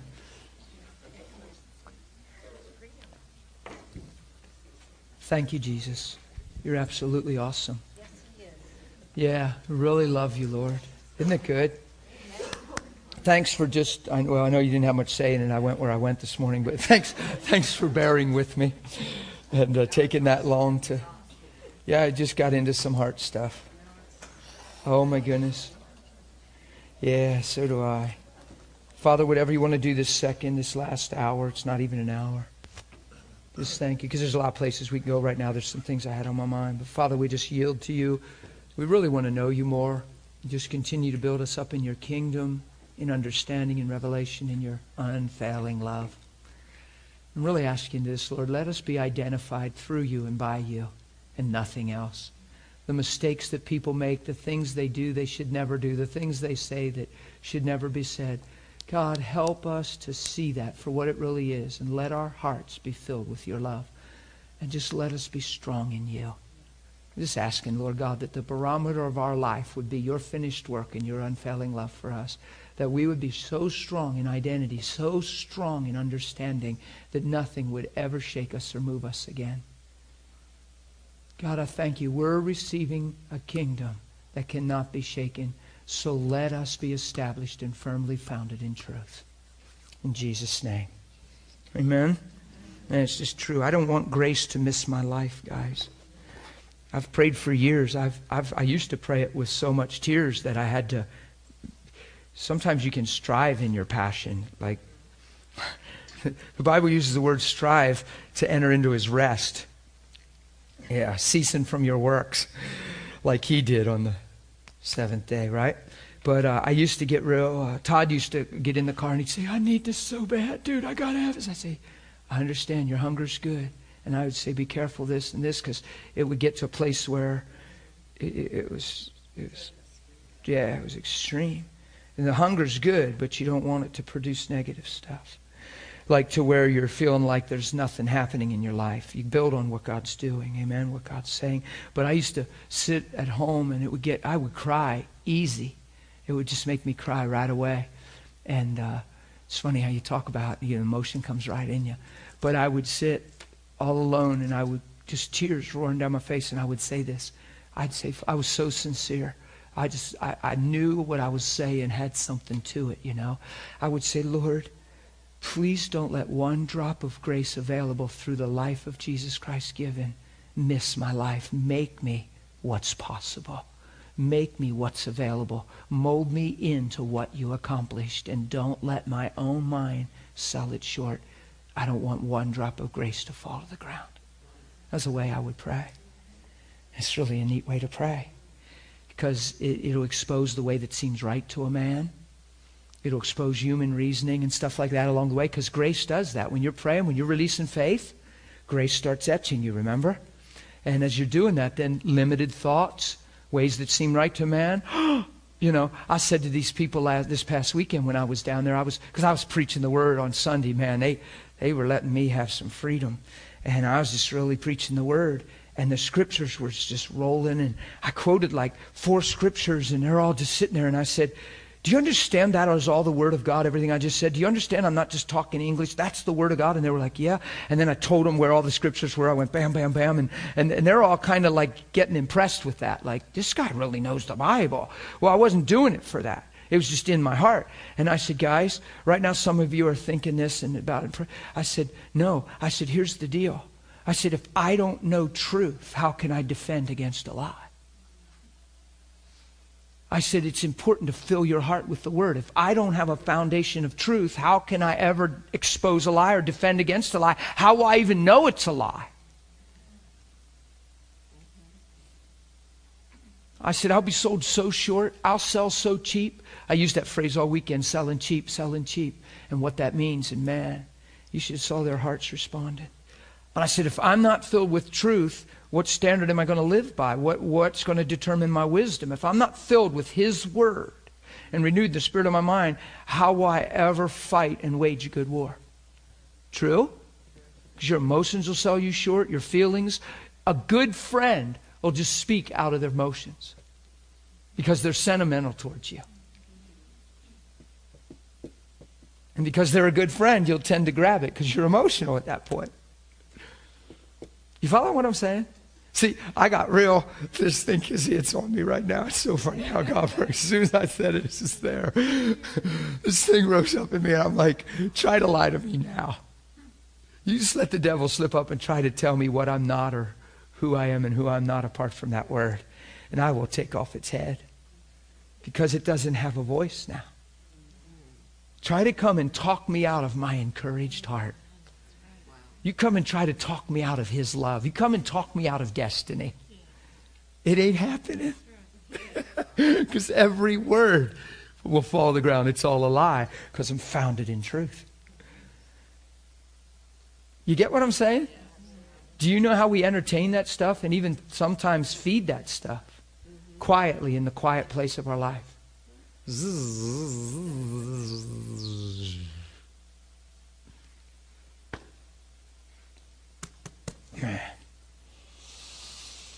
Okay. Luke, Luke chapter 10. I need to, need to go here. We're going to start here. We're going to probably stay here this week pretty much. Thank you, God. Not, not in Luke 10, but in, we're going to kick off and stay in this concept all week. Thank you, Father. We covered this a lot last week, this kind of stuff. I wanted to show you all through the Gospels where there was unlimited promises, right? Where Jesus healed all, you could you can go right into the book of Acts and you can find how God anointed Jesus of Nazareth with the Holy Spirit and power who went around doing healing all, doing good and healing all that were oppressed by the devil. It's pretty clear, isn't it?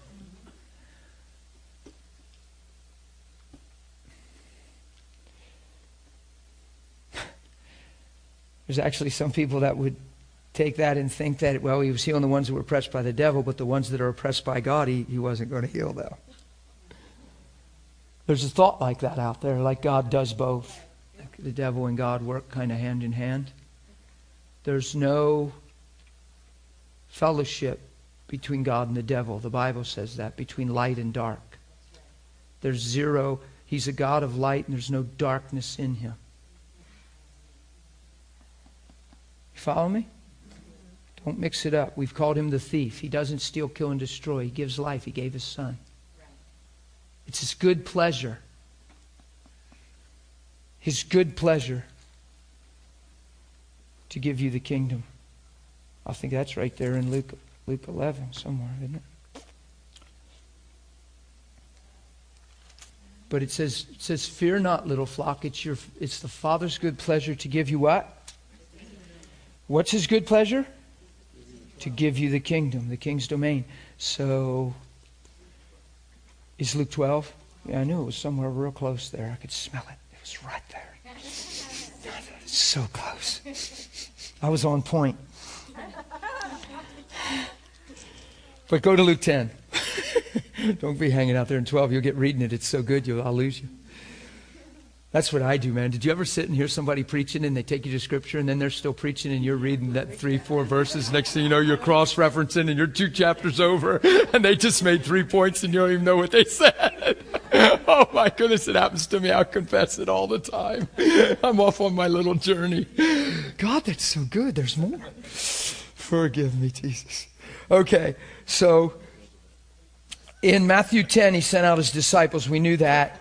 Uh, he told them to preach the kingdoms here and heal the sick, cleanse the leper, raise the dead, and cast out devils. For freely you have.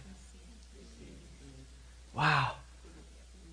So if it wasn't God's will to give us those things, how could we ever give those things? God said, freely you've received, so it must be in the kingdom. The kingdom is here. So healing, deliverance, freedom, it comes through the, it's in the kingdom. So, man, he's good. So he says, You've received it, so give it. One of the greatest things you can do, one of the greatest things you can do when you're not completely in wholeness, when you feel sick, when you have a situation in your body you haven't seen changed, one of the greatest things you can do is pray for the sick. Because it's your statement that I believe the word in a greater way than what I'm experiencing. And I honor God's word way above what's happening right now. And, and I'm in position to receive and be healed. And the fact that I believe is evidenced in the fact that I'm going to pray for the sick. That is not, and I stressed this in the school before, that is not hypocrisy. Praying for the sick while you're sick. Hypocrisy is play acting. Hypocrisy is wearing a mask. Hypocrisy is acting like something you're not. When you're praying for the sick, you're not claiming to know it all, and it doesn't mean that you're perfectly well in your body. It just means you're honoring the Word and you believe the Word's true above your own life, and that you're going to continue to pray the sick. It's the greatest expression of faith to me. It's incredible. Mm-hmm. Most people that have an ailment or a situation refuse to pray for the sick because they're so conscious of their own struggle. And they say, Well, I can't pray for the sick because I can't even get healed. I mean, how can I pray for the sick and believe when I can't even believe for me? Well, you're not trying to believe. You're in a position of faith. Faith is the position of your heart to receive what He accomplished. Faith is a lifestyle, it's a mentality, it's a perspective. Are you following me? Mm-hmm. Faith isn't something you're struggling for. It's not something you're trying to find under a rock not being sarcastic. I'm just using that as an example. It's, it's not something that's out there lost you're trying to bump into. And until you find it, you're not qualified to pray for anybody because look at my own life. That's what people say. Do you hear how rational that is? And how that mindset seems right to a man and produces zero life? Do you, do you see how easy we're scammed, how quick we sell cheap? Because we go, well, yeah, but let me think about that. That is a scary place most of the time. to muddle over the, muse over the word, and, and, and, and that's all good. But to just say, let me think apart from Him and truth. Well, yeah, but I'm sick. I mean, who am I to pray for the sick? I can't even get this for myself. How can I believe for anybody else? I can't. I can't pray for the sick until I get myself straightened out. And then you're on this self focus, this striving, feeling disqualified, feeling at bay, feeling on the bench. It's not a good place, and I've seen countless people in that place. So that's just as we begin this thing here, because we're going to talk all week about you and I ministering the kingdom and shining his lights and loving people. It's why you're on the planet, by the way. It's why you're here. It's to love people to be loved by God, to love God, and love people. That's why you're alive. Period. That's amazing. What a joy. So, doesn't matter. It doesn't matter what you haven't received yet. It matters that you believe God's word. Because even if you've not received yet and you believe God's word, your heart's in a position of faith and confidence. You still have joy. You're still in fellowship with God. If you're not in that place, you got 20 questions, intimacy subverted, and you're confused. And you're not even having relationship. You're just conscious of what you're not receiving and what you're not getting and what am I doing wrong and I got to try harder. Well, I need to get this, brother. No, you need to take a deep breath, relax, and receive the love of God. Are you okay with that? Can I talk like that? Is that okay? I didn't offend anybody, I hope. No, it's serious. It's like, whoa, whoa, whoa, whoa, whoa. Because the worst thing you can do is turn this into a method or an abracadabra or a genie in a bottle or a way to get a better life. You'll be disappointed if it's that. You'll be 30 day money back guarantee kind of people. You'll be like waiting for God to prove it. It's 60 day try me, see if you like me. No, we're in this for life. Faith is a lifestyle, it's not something you do, it's something you live. You get this? You follow the simplicity of what I'm saying right now? So here's the deal. So you do have an ailment in your body. I'm not saying it's, it's, it's, it's who knows that that can bug you sometimes. If I had an ailment in my body, I'm just telling you, I'm a pretty emotional fella, it would bug me. But it wouldn't overtake me. It wouldn't rob my identity. It wouldn't get me to struggle and strive in that sense. It would actually draw me to his love it would actually get me to respond in him. It would actually, I would allow that. That would be a, a tool, a stepping stone, if you will. It would take me to him. You following what I'm saying? To where I'm like, Father, I so appreciate what you've accomplished. What you have accomplished is settled, it's sure, and I'm receiving it. I thank you that, Father, I realize through your word this has nothing to do with my creative value. It is your will, and I thank you that you're breathing life into me. You're, you're strengthening me. God, I thank you. You're making all things new. Your love for me is incredible. And I'll wake up the same way. And I'm going to walk out that thing. Okay? Okay. Please, I know what I'm hearing right now. I can hear some thoughts rattling in the room. Please don't judge what I'm saying and compare what I'm saying to your circumstance and give yourself a reason to not be in faith. Say, well, yeah, but you haven't been in anything for as long as I have, and you haven't been faced with it. If you start comparing yourselves among yourselves, you'll give yourself an out and you'll fail to pursue truth. You follow me? Be real careful that you don't exempt yourself from relationship and love and come up with a reason why you can't or why it's hard or, yeah, but you don't understand. When you do that, you give occasion for the flesh. You, you actually suppress your spirit man you actually justify whatever's not good, whatever you're not doing good with. Are you okay if I'm talking this plain? You good? Now, that language is cheap, and I hear it a lot, and it's not that we're evil, willful, we're good people. It's just, it's the way that seems right. And then we start justifying weakness instead of pursuing strength. I'm just talking as plain as I can for, for our sakes. I'm not, if you get offended with what I'm saying, that, that's, that's, that already reveals something. You, that you're just taking what I'm saying personal because you've already become that. So please hear me in the heart of where I'm talking from. You follow what I'm saying? I've ministered truth to people over the years, and they get vehement. They get very angry. Yes. You know, a lot of people love me, but you either love me or hate me. It's one or the other. Serious. I, and I like that because I, I don't want to preach middle ground. I'm not here to appease somebody's ears.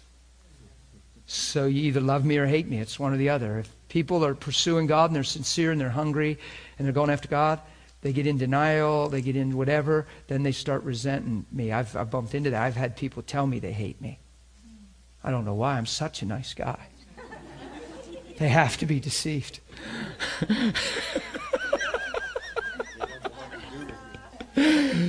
yeah, I don't fit into their mindset. I don't fit into their will, their life. So, so then hate is murder. So just cut the person off. It doesn't work. Truth still speaks. Truth's still alive. You kill Stephen, it's still the same. Truth still, you kill Jesus, truth's still the same. You kill Stephen, truth's still crying out. You martyr hundreds and hundreds of Christians, truth's still here. You can't kill it. Oh, just like, oh. Man, that feels happy. Oh my goodness. So in Luke 10, he does something a little different here in Luke 10. After these things, verse 1 the Lord appointed 70 others also. Wow. Now, I like that. I don't know about you, but I think that's pretty cool. Because we're like, well, yeah, but it's for, that was in the, apostles' days, and that was for the disciples. Well, you can blow that out of the water. Some of these things we say in the church and grow up believing it fascinates me. It, and I'm not being crude or rude when I say this. It makes me wonder if we even read our Bibles because it's like we, we've got to be reading our Bibles through a certain eye. I guess there's filters on us. So when you read your Bible, you read it to support a certain thing, and then you see it a certain way or something. I don't know how it happens. But I would tell you if you get alone with Jesus and ask Him to reveal truth to you and just show you truth, man, it, it comes. It's like, whoa, because there's so many scriptures coming to my mind right now that reveal that this thing is for us just as much as the apostles. You can't even get around it. It's so clear. You would have to so misinterpret and, and, and, and see, here's the thing. A lot of these things that people say that are so misinterpreted, they take one scripture that's complex and make it say something, but it's at the cost of three or four or five crystal clear scriptures. That's a dead giveaway. If you're interpreting a scripture at the cost of a whole bunch of other scripture to where you almost have to tear that out to make this work, you probably ought to reconsider what you're defining it to say. Because in the long run, it should all complement one another. It's like one big puzzle coming together in one beautiful picture. Do you get it? And that's how the Bible should be interpreted through Holy Spirit. You can't, you can't interpret a scripture at the cost of other scripture. So here's 70 more. I mean, he adds 70. Who are these 70 people? it doesn't really say. Who are they? How did he choose them? What gives them the right? How did they qualify? Because Jesus wanted to. he picked them. Why did he pick the, the 12? Just. Duh. He picked them. They were ready. They're in, they're in position. They went. They, it's good, Donna. But isn't this cool? He added 70 more. It just fascinates me because it's prophetic. It's a statement. He's pointing to something. He's saying this isn't a one time deal, Matthew 10, and it's not just reserved for this little niche of people. I'm adding to this number. And he's really declaring that there's a time coming where believers are going to live this way, where I'm going to go to Jerusalem, give my life, raise from the dead, hand you the baton, you're going to be my church. It's really prophetic. It's really amazing. He had 70 others also and sent them, which means Jesus, just like knighting people, he, he rules his kingdom with the scepter of righteousness. You come and you kneel and you bow before him in humility, and he comes and, and dubs you righteous and anoints you, and boom, and you're knighted in the kingdom, and now you're a soldier, and yay. Come on, it's amazing. That means, that means He can qualify you. He can anoint you. He can give you His authority.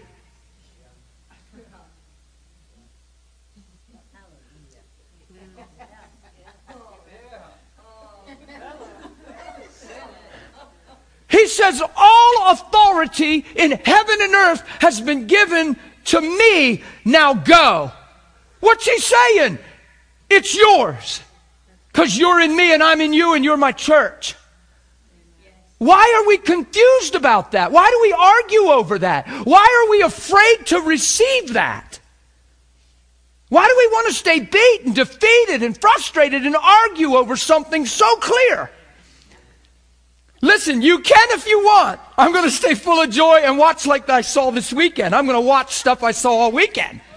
You can stay argumentative all you want. I'm going to watch the gospel transform lives. I'm going to watch young men say, I didn't think this was real. Oh my God. Yeah. yeah. Fight with me all you want. I tell people I haven't seen enough. I'm just getting rolling. But I've seen way too much to change my mind. Listen, all authority, Matthew 28. How much authority? Oh, is he name above every name? Will every knee, heaven, earth, under the earth bow? Will, won't it? Will the devil bow? Will he be wrapped in chains and thrown in fire forever? Can he do anything to stop it? Because he can't stop God. He doesn't have that kind of power. He can only deceive us and try to stop God's power.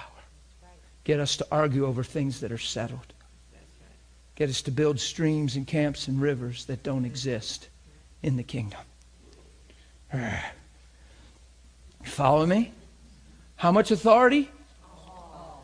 Has been given unto me in heaven and on. Do you know in Matthew 28? You better look at it just so you know I'm telling you the truth. I can quote this stuff, but we're in a school. I guess we better go to the text.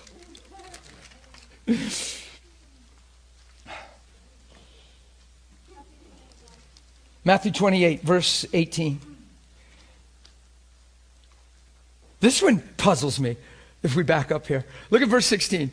Then, then the 11 disciples went away into Galilee to the mountain which Jesus had appointed for them. Watch how the human mind can work. Here's 11 disciples, okay? They went away into Galilee on a mountain which Jesus had appointed. So the, they said, the girls said, hey, you're supposed to go meet him on this mountain. Remember? So they go. And when they saw him, they worshiped him, but some doubted. He's raised from the dead. He's standing there, and they go, oh, and they're worshiping, and some are going, and they're, but in their minds, they're going, can this really be you? I mean, you died. How can it be you? You're, and they're rationalizing, and they're doubting.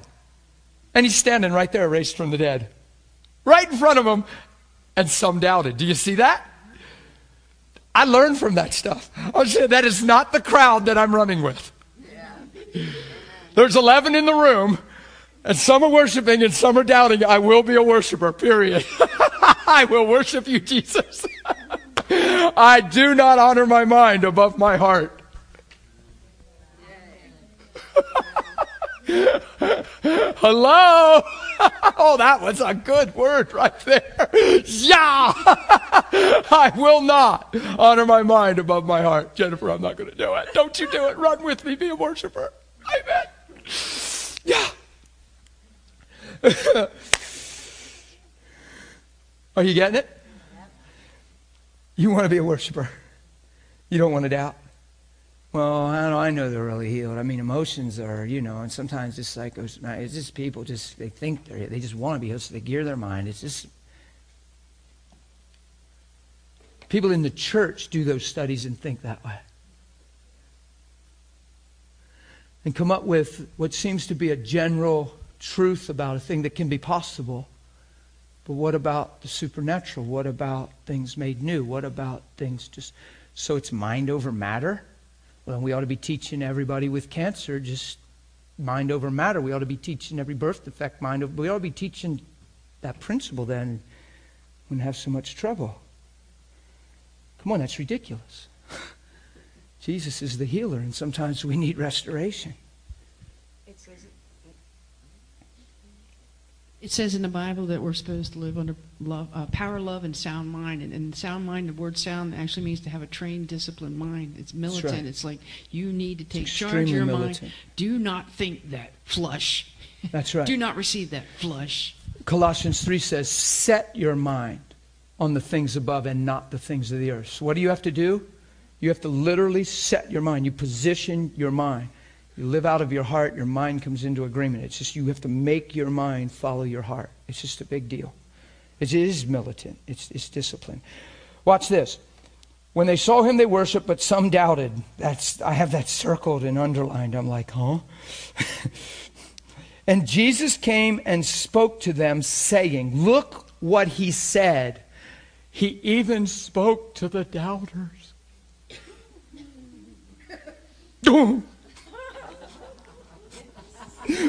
Patty, I hope that laugh wasn't. There's hope for me. He's still speaking. She's, oh, no, I'm just having fun. Oh, I got to sit down on that one. Patty had too much relief come on her one. Oh I'm having fun with you, girl. Watch this. So he did. He remember in Mark, he, he corrected them for their hardness of heart and unbelief because they didn't believe the ones that saw him after he raised. And in the same breath, he said, Now go into all the world and make disciples, reproduce yourself. He saw right past their weakness, imparted strength, and sent them out in the truth. They're sitting there in unbelief. He says, What are you guys doing? You ought to know better. Come on, these are, they were family. They saw me. You ought to just believe. Why are your hearts hard? Now listen, get over that and get out there. Bam. Send them right out. Some doubted. Some were worshiping. Some doubted. They all have the same commission. The doubt doesn't change the commission. The door's still open to go. The doubt's probably just what will keep you from doing it. But Jesus didn't change his mind, did he? Jesus didn't say, Look, you guys that are worshiping me, here's a special assignment. He's talking to everybody. Come on, you need to see that stuff. Jesus came and spoke to them, saying, How much authority? All authority has been given to who? Well, it's to him, to me, he says, to me. In heaven and where? It's important. He says on earth on purpose. Heaven and on earth. Go therefore. What's he doing when he says go therefore?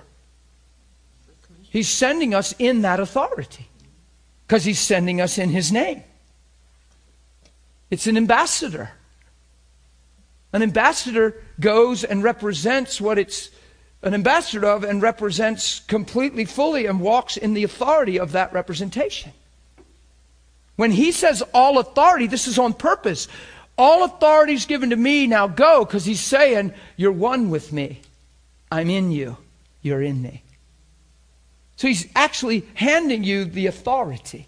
In Matthew 10, when he says, Go preach, saying, The kingdom's here, he put the authority of the kingdom on them and, and, and, and sent them, and that he hadn't even died and rose from the dead yet. He just gave it to them and sent them in his name.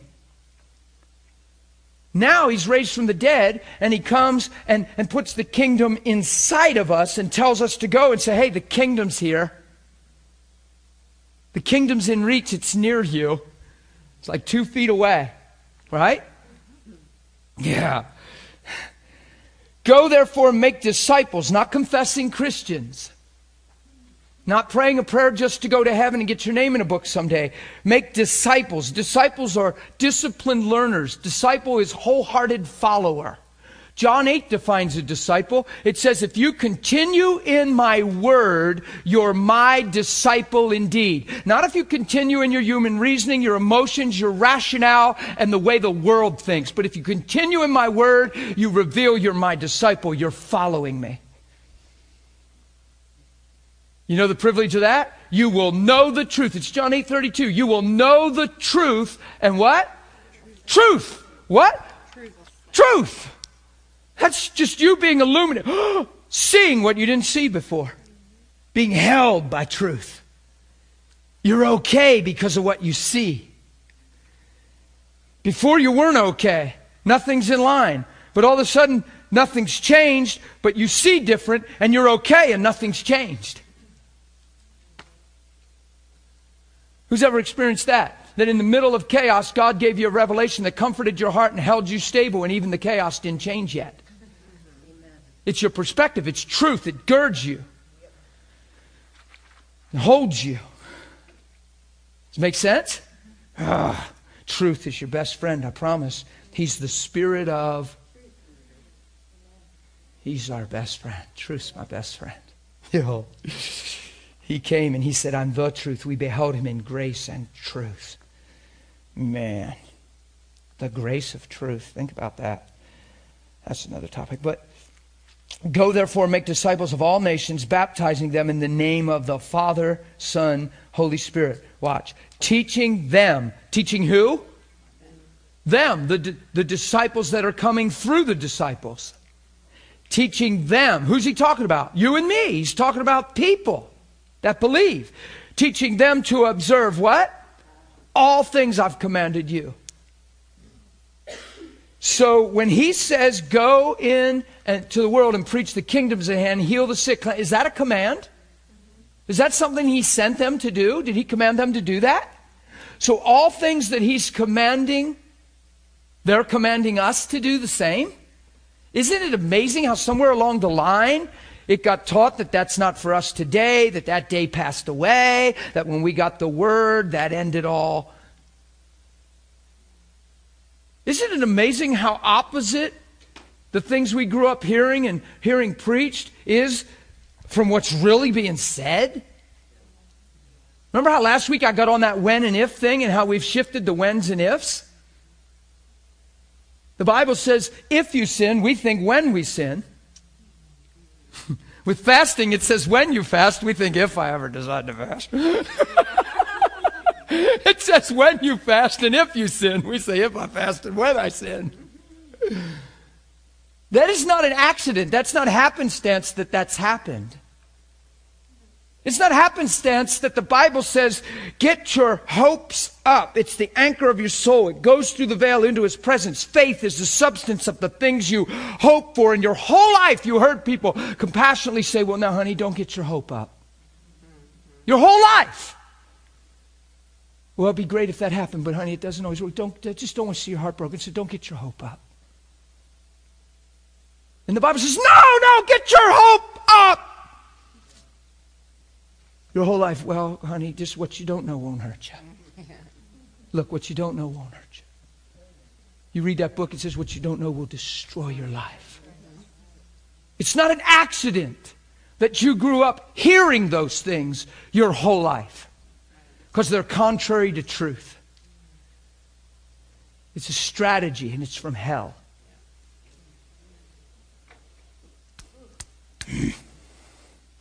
Well, what you see is what you get, brother. Totally anti gospel. Well, you made your bed, sleep in it.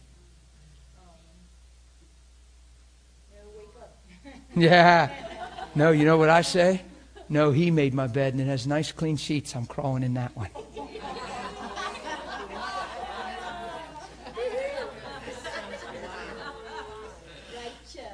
Yeah. You're getting it, girl.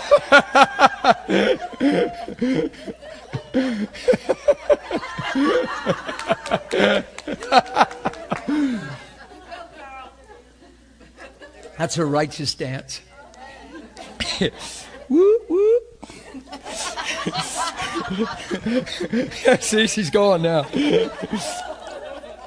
yeah. Teaching who? Teaching who? Them. Us. To observe what?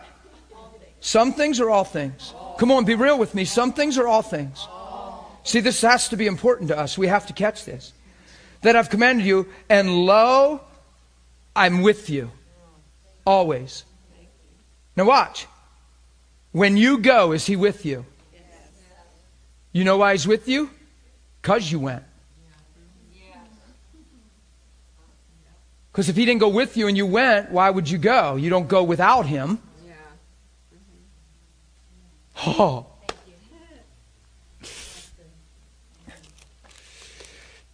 Do you understand? Go to, go to Mark. My Bible's falling apart. It's so well used.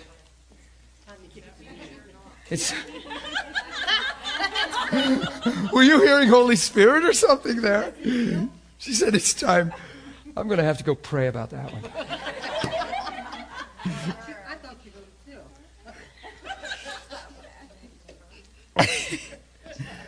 go to Mark 3 real quick with me, real quick.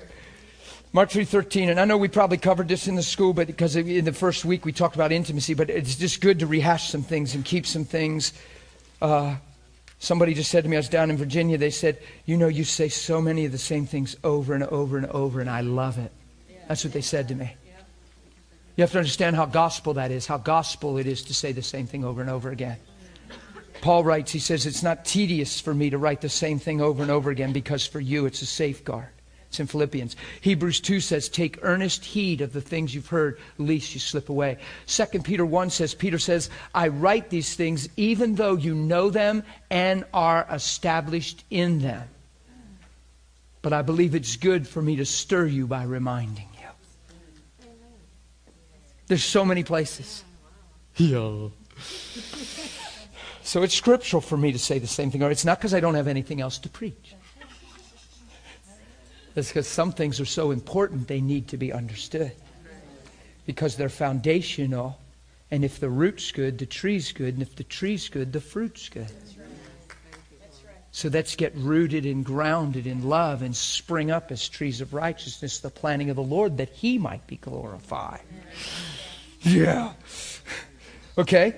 And he went up on the mountain. Now here's here's these here's these guys that he's talking to in Matthew 28. It's the same guys. That's why I turned you here. In Matthew 28, he's saying, he's sending them, right?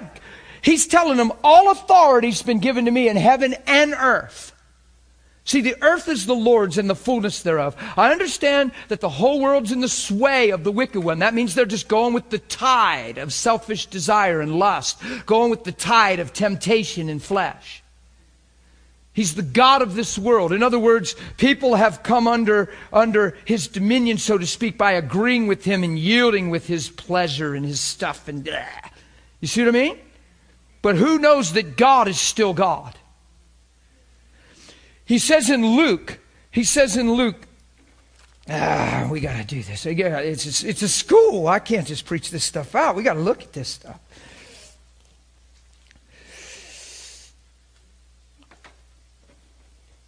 Look at Luke 4, verse 5. This is the devil tempting Jesus. The devil, taking him up on a high mountain, showed him all the kingdoms of the world in a moment of time. Luke 4, chapter 5. I hear all in pages. I better wait. Verse 5, Luke 4. You ready? Okay. The devil, taking him up on a high mountain, showed him all the kingdoms of the world in a moment of time. And the devil said to him, Watch, all this authority I will give you and their glory. For this, this what? This authority, this glory, this isn't that amazing? When God made man in the garden, he gave him the, the earth. He said, Subdue the works of my hands. Tend the earth, govern it, keep it, have dominion over every creeping thing, and even the creep, right? The creep. So he has authority, he has dominion over the earth. Here's Satan telling Jesus all this authority. He's not just deceiving him here. He's trying to deceive him, but he's not just lying. He's actually making a point that, look, this was handed to me. This was delivered to me. It was set on my doorstep, and I can give it to anybody I want. Watch. He says, All this authority I will give you and their glory. Isn't it amazing that Jesus is here to gain back all the authority in heaven and earth, and the devil's cutting in front trying to counterfeit that giving and the giving of that authority? A false sense of authority. He's getting, he's trying to deceive him and counterfeit and shortcut and make it all about Jesus having the authority instead of Jesus representing the Father and loving the world. It's a power trip. It's just twisted. But there's a point here we've got to see. I will give you and their glory, for this has been delivered to me, and I give it to whoever I wish. Oh, Jesus, you're amazing. He says, Therefore, if you will worship before me, all will be yours. Who knows that that's a setup, and that's deception, and that's twisted? Watch this. Jesus answered and said to him, Get Behind me, Satan, for it is written, You shall worship the Lord your God, and him only shall you serve. So from that moment on, what did Jesus do in his life? When you see me, you see the Father. I know where I come from. I know where I'm going. The Father's always with me because I always do what He says to do. I don't do anything but the will of Him who sent me. The whole way through. So he's worshiping the Lord with his life. He's serving Him the whole time. And now he dies as a man sinless, blameless, as a lamb, as a man, as a lamb slain. He raises from the dead for our justification. And in Matthew 28, he rises up and says, All authority has been given to me. What happened? He took the keys of death, hell, and the grave. He took the authority that Adam passed on through deception and gave to the devil. He took it from him by being the perfect sacrifice, sinless and, and sin free. And now all that authority comes to Jesus. Now, what's Jesus do? He gives it back to man just like God did to Adam in the first place. It's all there. God breathed into Adam, Adam became alive. Jesus raised from the dead and breathed into his guys. Life came into their spirit. Come on, it's all there. Mark 3, I turned you there, didn't I? We probably ought to read it. I'm so happy. Uh, forgive me, I'm just so happy. I am. I am pumped. Do you know this gospel doesn't get old to me? Oh, it's so fresh. It says every day there's mercy fresh mercy and fresh grace every day. Yeah. Mark 3, we're going to try to do this. He went up on the mountain and called to him those who he himself wanted. Wow. He appointed 70 more, and now he called all of our hearts.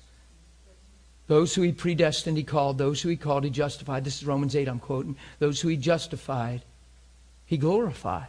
He glorified? Yeah, by filling us with the same Spirit that raised him from the dead. So, if any man's come to him, if any man's desired him, it's because he's been wooed and called by him. So, are we all called? Does he want us all? Are we his choice? Are we his desire? Hello? So, are you the called of the Lord? Yes. Yeah. So he called to him those who he himself wanted. Well, he's wooing all men, isn't he? At this point, it was reserved to who? Those 11, because he was imparting to them, he had intimacy with them, he was preaching the gospel to all men, but to these men he imparted something. Why? Because he's about to commission them after he raises from the dead, and he's going to send them out as the uh, nucleus, if you will, of the church that is. It's, you get this? They're going to carry that torch. They're going to be fruitful and they're going to tend and keep the, the earth, the garden. They're going to subdue the earth, not be subdued by it. They're going to be fruitful and sound familiar? Oh my goodness. He went up on the mountain, he called to them who he himself wanted, and oh, look at this good news. And they came to him. Thank God. Don't run from him, come to him. Don't hide. Don't get in denial. Don't do injustice to your own heart and soul. Yield to Him. Amen? Then He appointed 12. Look what He appointed them to. What did He appoint them to? To be with Him. What's first? How intimate and precious is that? He didn't appoint him to go do miracles. He appointed him to be with him. Do you hear the intimacy of that? Do you hear relationship? Do you hear love? Oh. They appointed him that they might be what? With him. And look, look at the order. Because, see, if this isn't the order, you'll go without him. You go because you're with him. You don't go because that's what qualifies you to say you're with him because you went. You go because you're with him. Relationship is huge. You don't live without the grace of God. You don't go. Watch, it says, How can they hear? How can they believe if they haven't heard? How can they hear if they have no one to preach to them? And how can they preach if they haven't been sent? Guess what sends you? Being with Him. Because when you're being with Him, you become one with His heart and you have to go.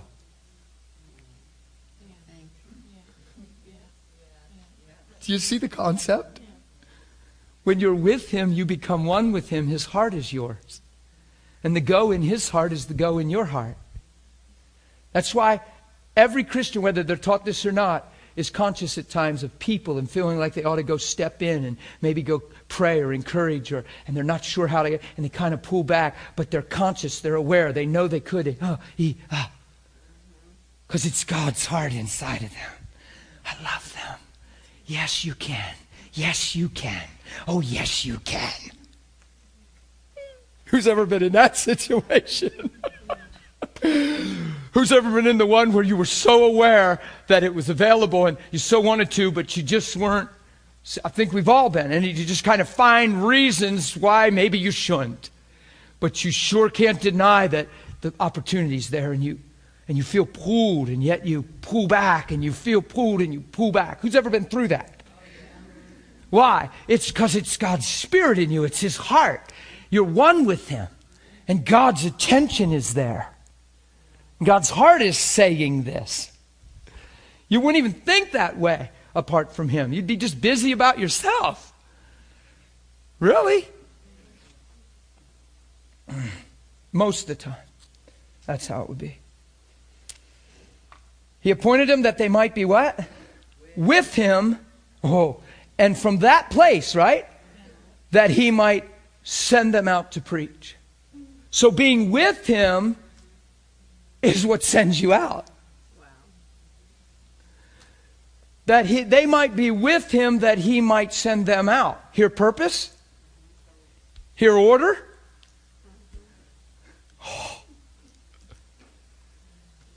Man, that way you're going by the Spirit, you're going in grace. It's not, well, if you're a Christian, you better go out. You ought to be loving on people. If you're a Christian, you need to do that. No, we shouldn't even have to preach that. We should preach, be with Him and then He cultivates love in our heart. And all of a sudden, when we hear go, we go, yeah, why not? And even if we're still getting over our self areas and building confidence and still have to stir ourselves to cross certain lines, we, we, we so understand it's God.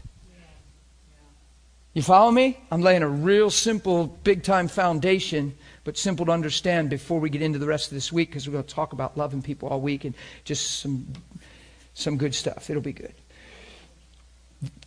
that they might be with him, that he might send them out to preach. So it must be important to be with him, and it must be just as important to be sent out to preach, because how can they hear if they have no one to preach? How do they know love if they haven't met you?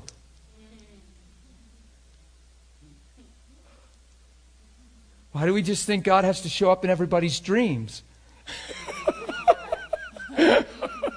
We're so spiritual, brother. We just believe God will invade their dreams. Well, wonder if He wants to say hi through you.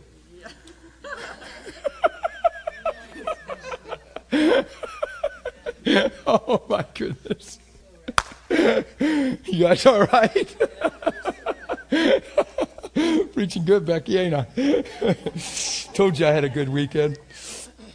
I am so pumped. Oh, my goodness that he might send them out to preach. Uh oh, uh oh. There has to be authority involved in this. Oh my gosh. Does your Bible say power or authority? Because if it says power, the word is actually authority. Power and authority are the same. If it's it's the same Greek word, but it's a different word than power like dunamis.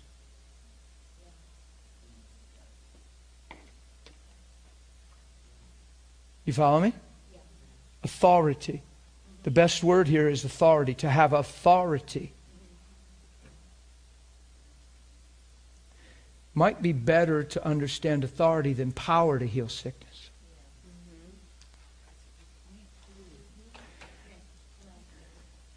all week long, all weekend, I was saying, "Oh my goodness," because I get, I, perce- I can perceive, I perceive certain things when, when I'm ministering certain ways, and God just lets. He's been that way since I've been saved, practically. But I, I was so aware of the authority of the name of Jesus so many times this weekend, and, and I found myself saying, Oh my goodness, His authority. Authority's in the room. Do you perceive the authority of our King? It's in us, it's with us, guys. He's in agreement. He's saying yes. And there's like, the atmosphere was full of, impregnated with authority. And you, you speak, and things happen. You see what I'm saying? It's really cool. We're trying to have power. We have to understand that all authority is Jesus. And he said, Go, because we're in him. We're one with him. We're the body of Christ, the embodiment of his anointing. So he wanted them with him that he might send them out to have, send them out to preach and have what? So not just to preach, but to have authority to heal sicknesses. I've heard this countless times. Well, brother, it's not always about just healing the sick. It's not just about the sick. People need saved. It's not just about healing the sick. It seems important to him. He's the one that talks about it all the time. He's the one. It's his fault.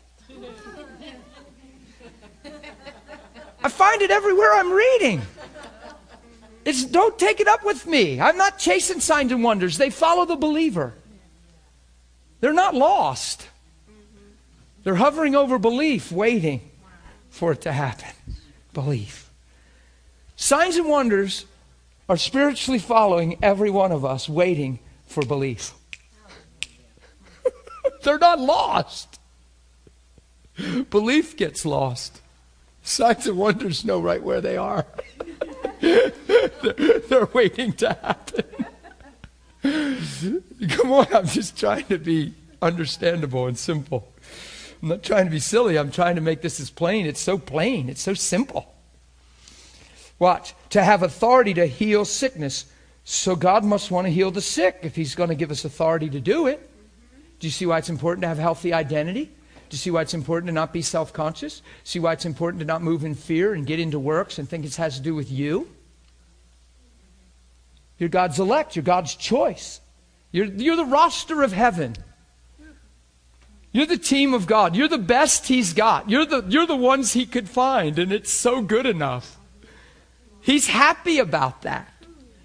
And we're going, who, us? Man, what a ragtag team we are, boy.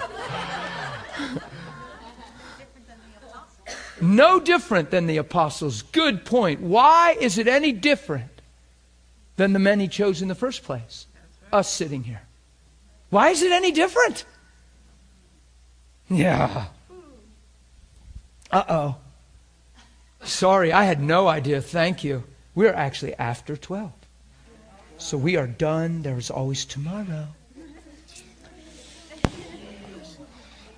that they have authority to what?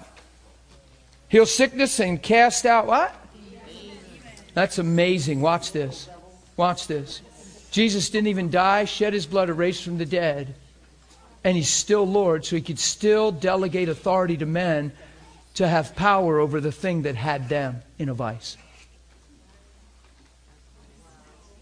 That means demons don't stand a chance in the presence of God. Don't even stand a chance. And yet we're afraid of stuff because we don't understand who He is and who we are. I'm not talking presumptuous and arrogant right now. I'm talking plain truth. So the, the heal the sick. So is it important to God that people are healed because He's given you authority to do that. It doesn't even, I know this will make some people a little frustrated at times, but it doesn't even say to get them into heaven or get them what we call born again. That's God's heart for every man, I understand. But He wants them to preach and have authority to heal sickness. That's His intention. He says, Go into the city and preach the kingdoms here and heal the sick. We've turned it into getting people to quote our prayer and repeat this prayer we came up with about 100 years ago called the Sinner's Prayer. We thought we'd help God out, and we have a better idea. Let's just get everybody to quote this prayer. Jesus said, No, would you go with authority and heal the sick and cast out devils and move darkness off of people so they can see the light? Yeah. I'm done. We got to quit. Stand to your feet, would you, please? And let's honor him, honor Jesus.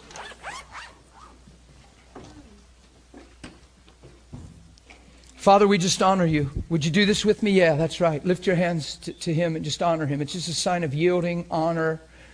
I yield, adapt myself to you. I honor you. I worship you. I lift hands to you. I'm like the little child saying, Thank you, Daddy, for picking me up, pulling me up out of life, delivering me, Make me whole. Letting my heart come alive, be filled with hope and confidence in you. Thank you. It's not a whim. It's not presumptuous. It's not a tangent. It's not concocted. It's right there in your word. So, Father, thank you for letting me run right into you. And just thank you for calling me and choosing me and building me up for your glory and your name's sake. I know I'm loved. I know your pleasures to give me all that you are. I receive it and I thank you. I thank you that you've created me in your image. Thank you for seeing fit to see my day. I don't dread life. I value life. And I face every opportunity to manifest your love. In Jesus' name. Amen. Amen. Bless you guys. I love you guys.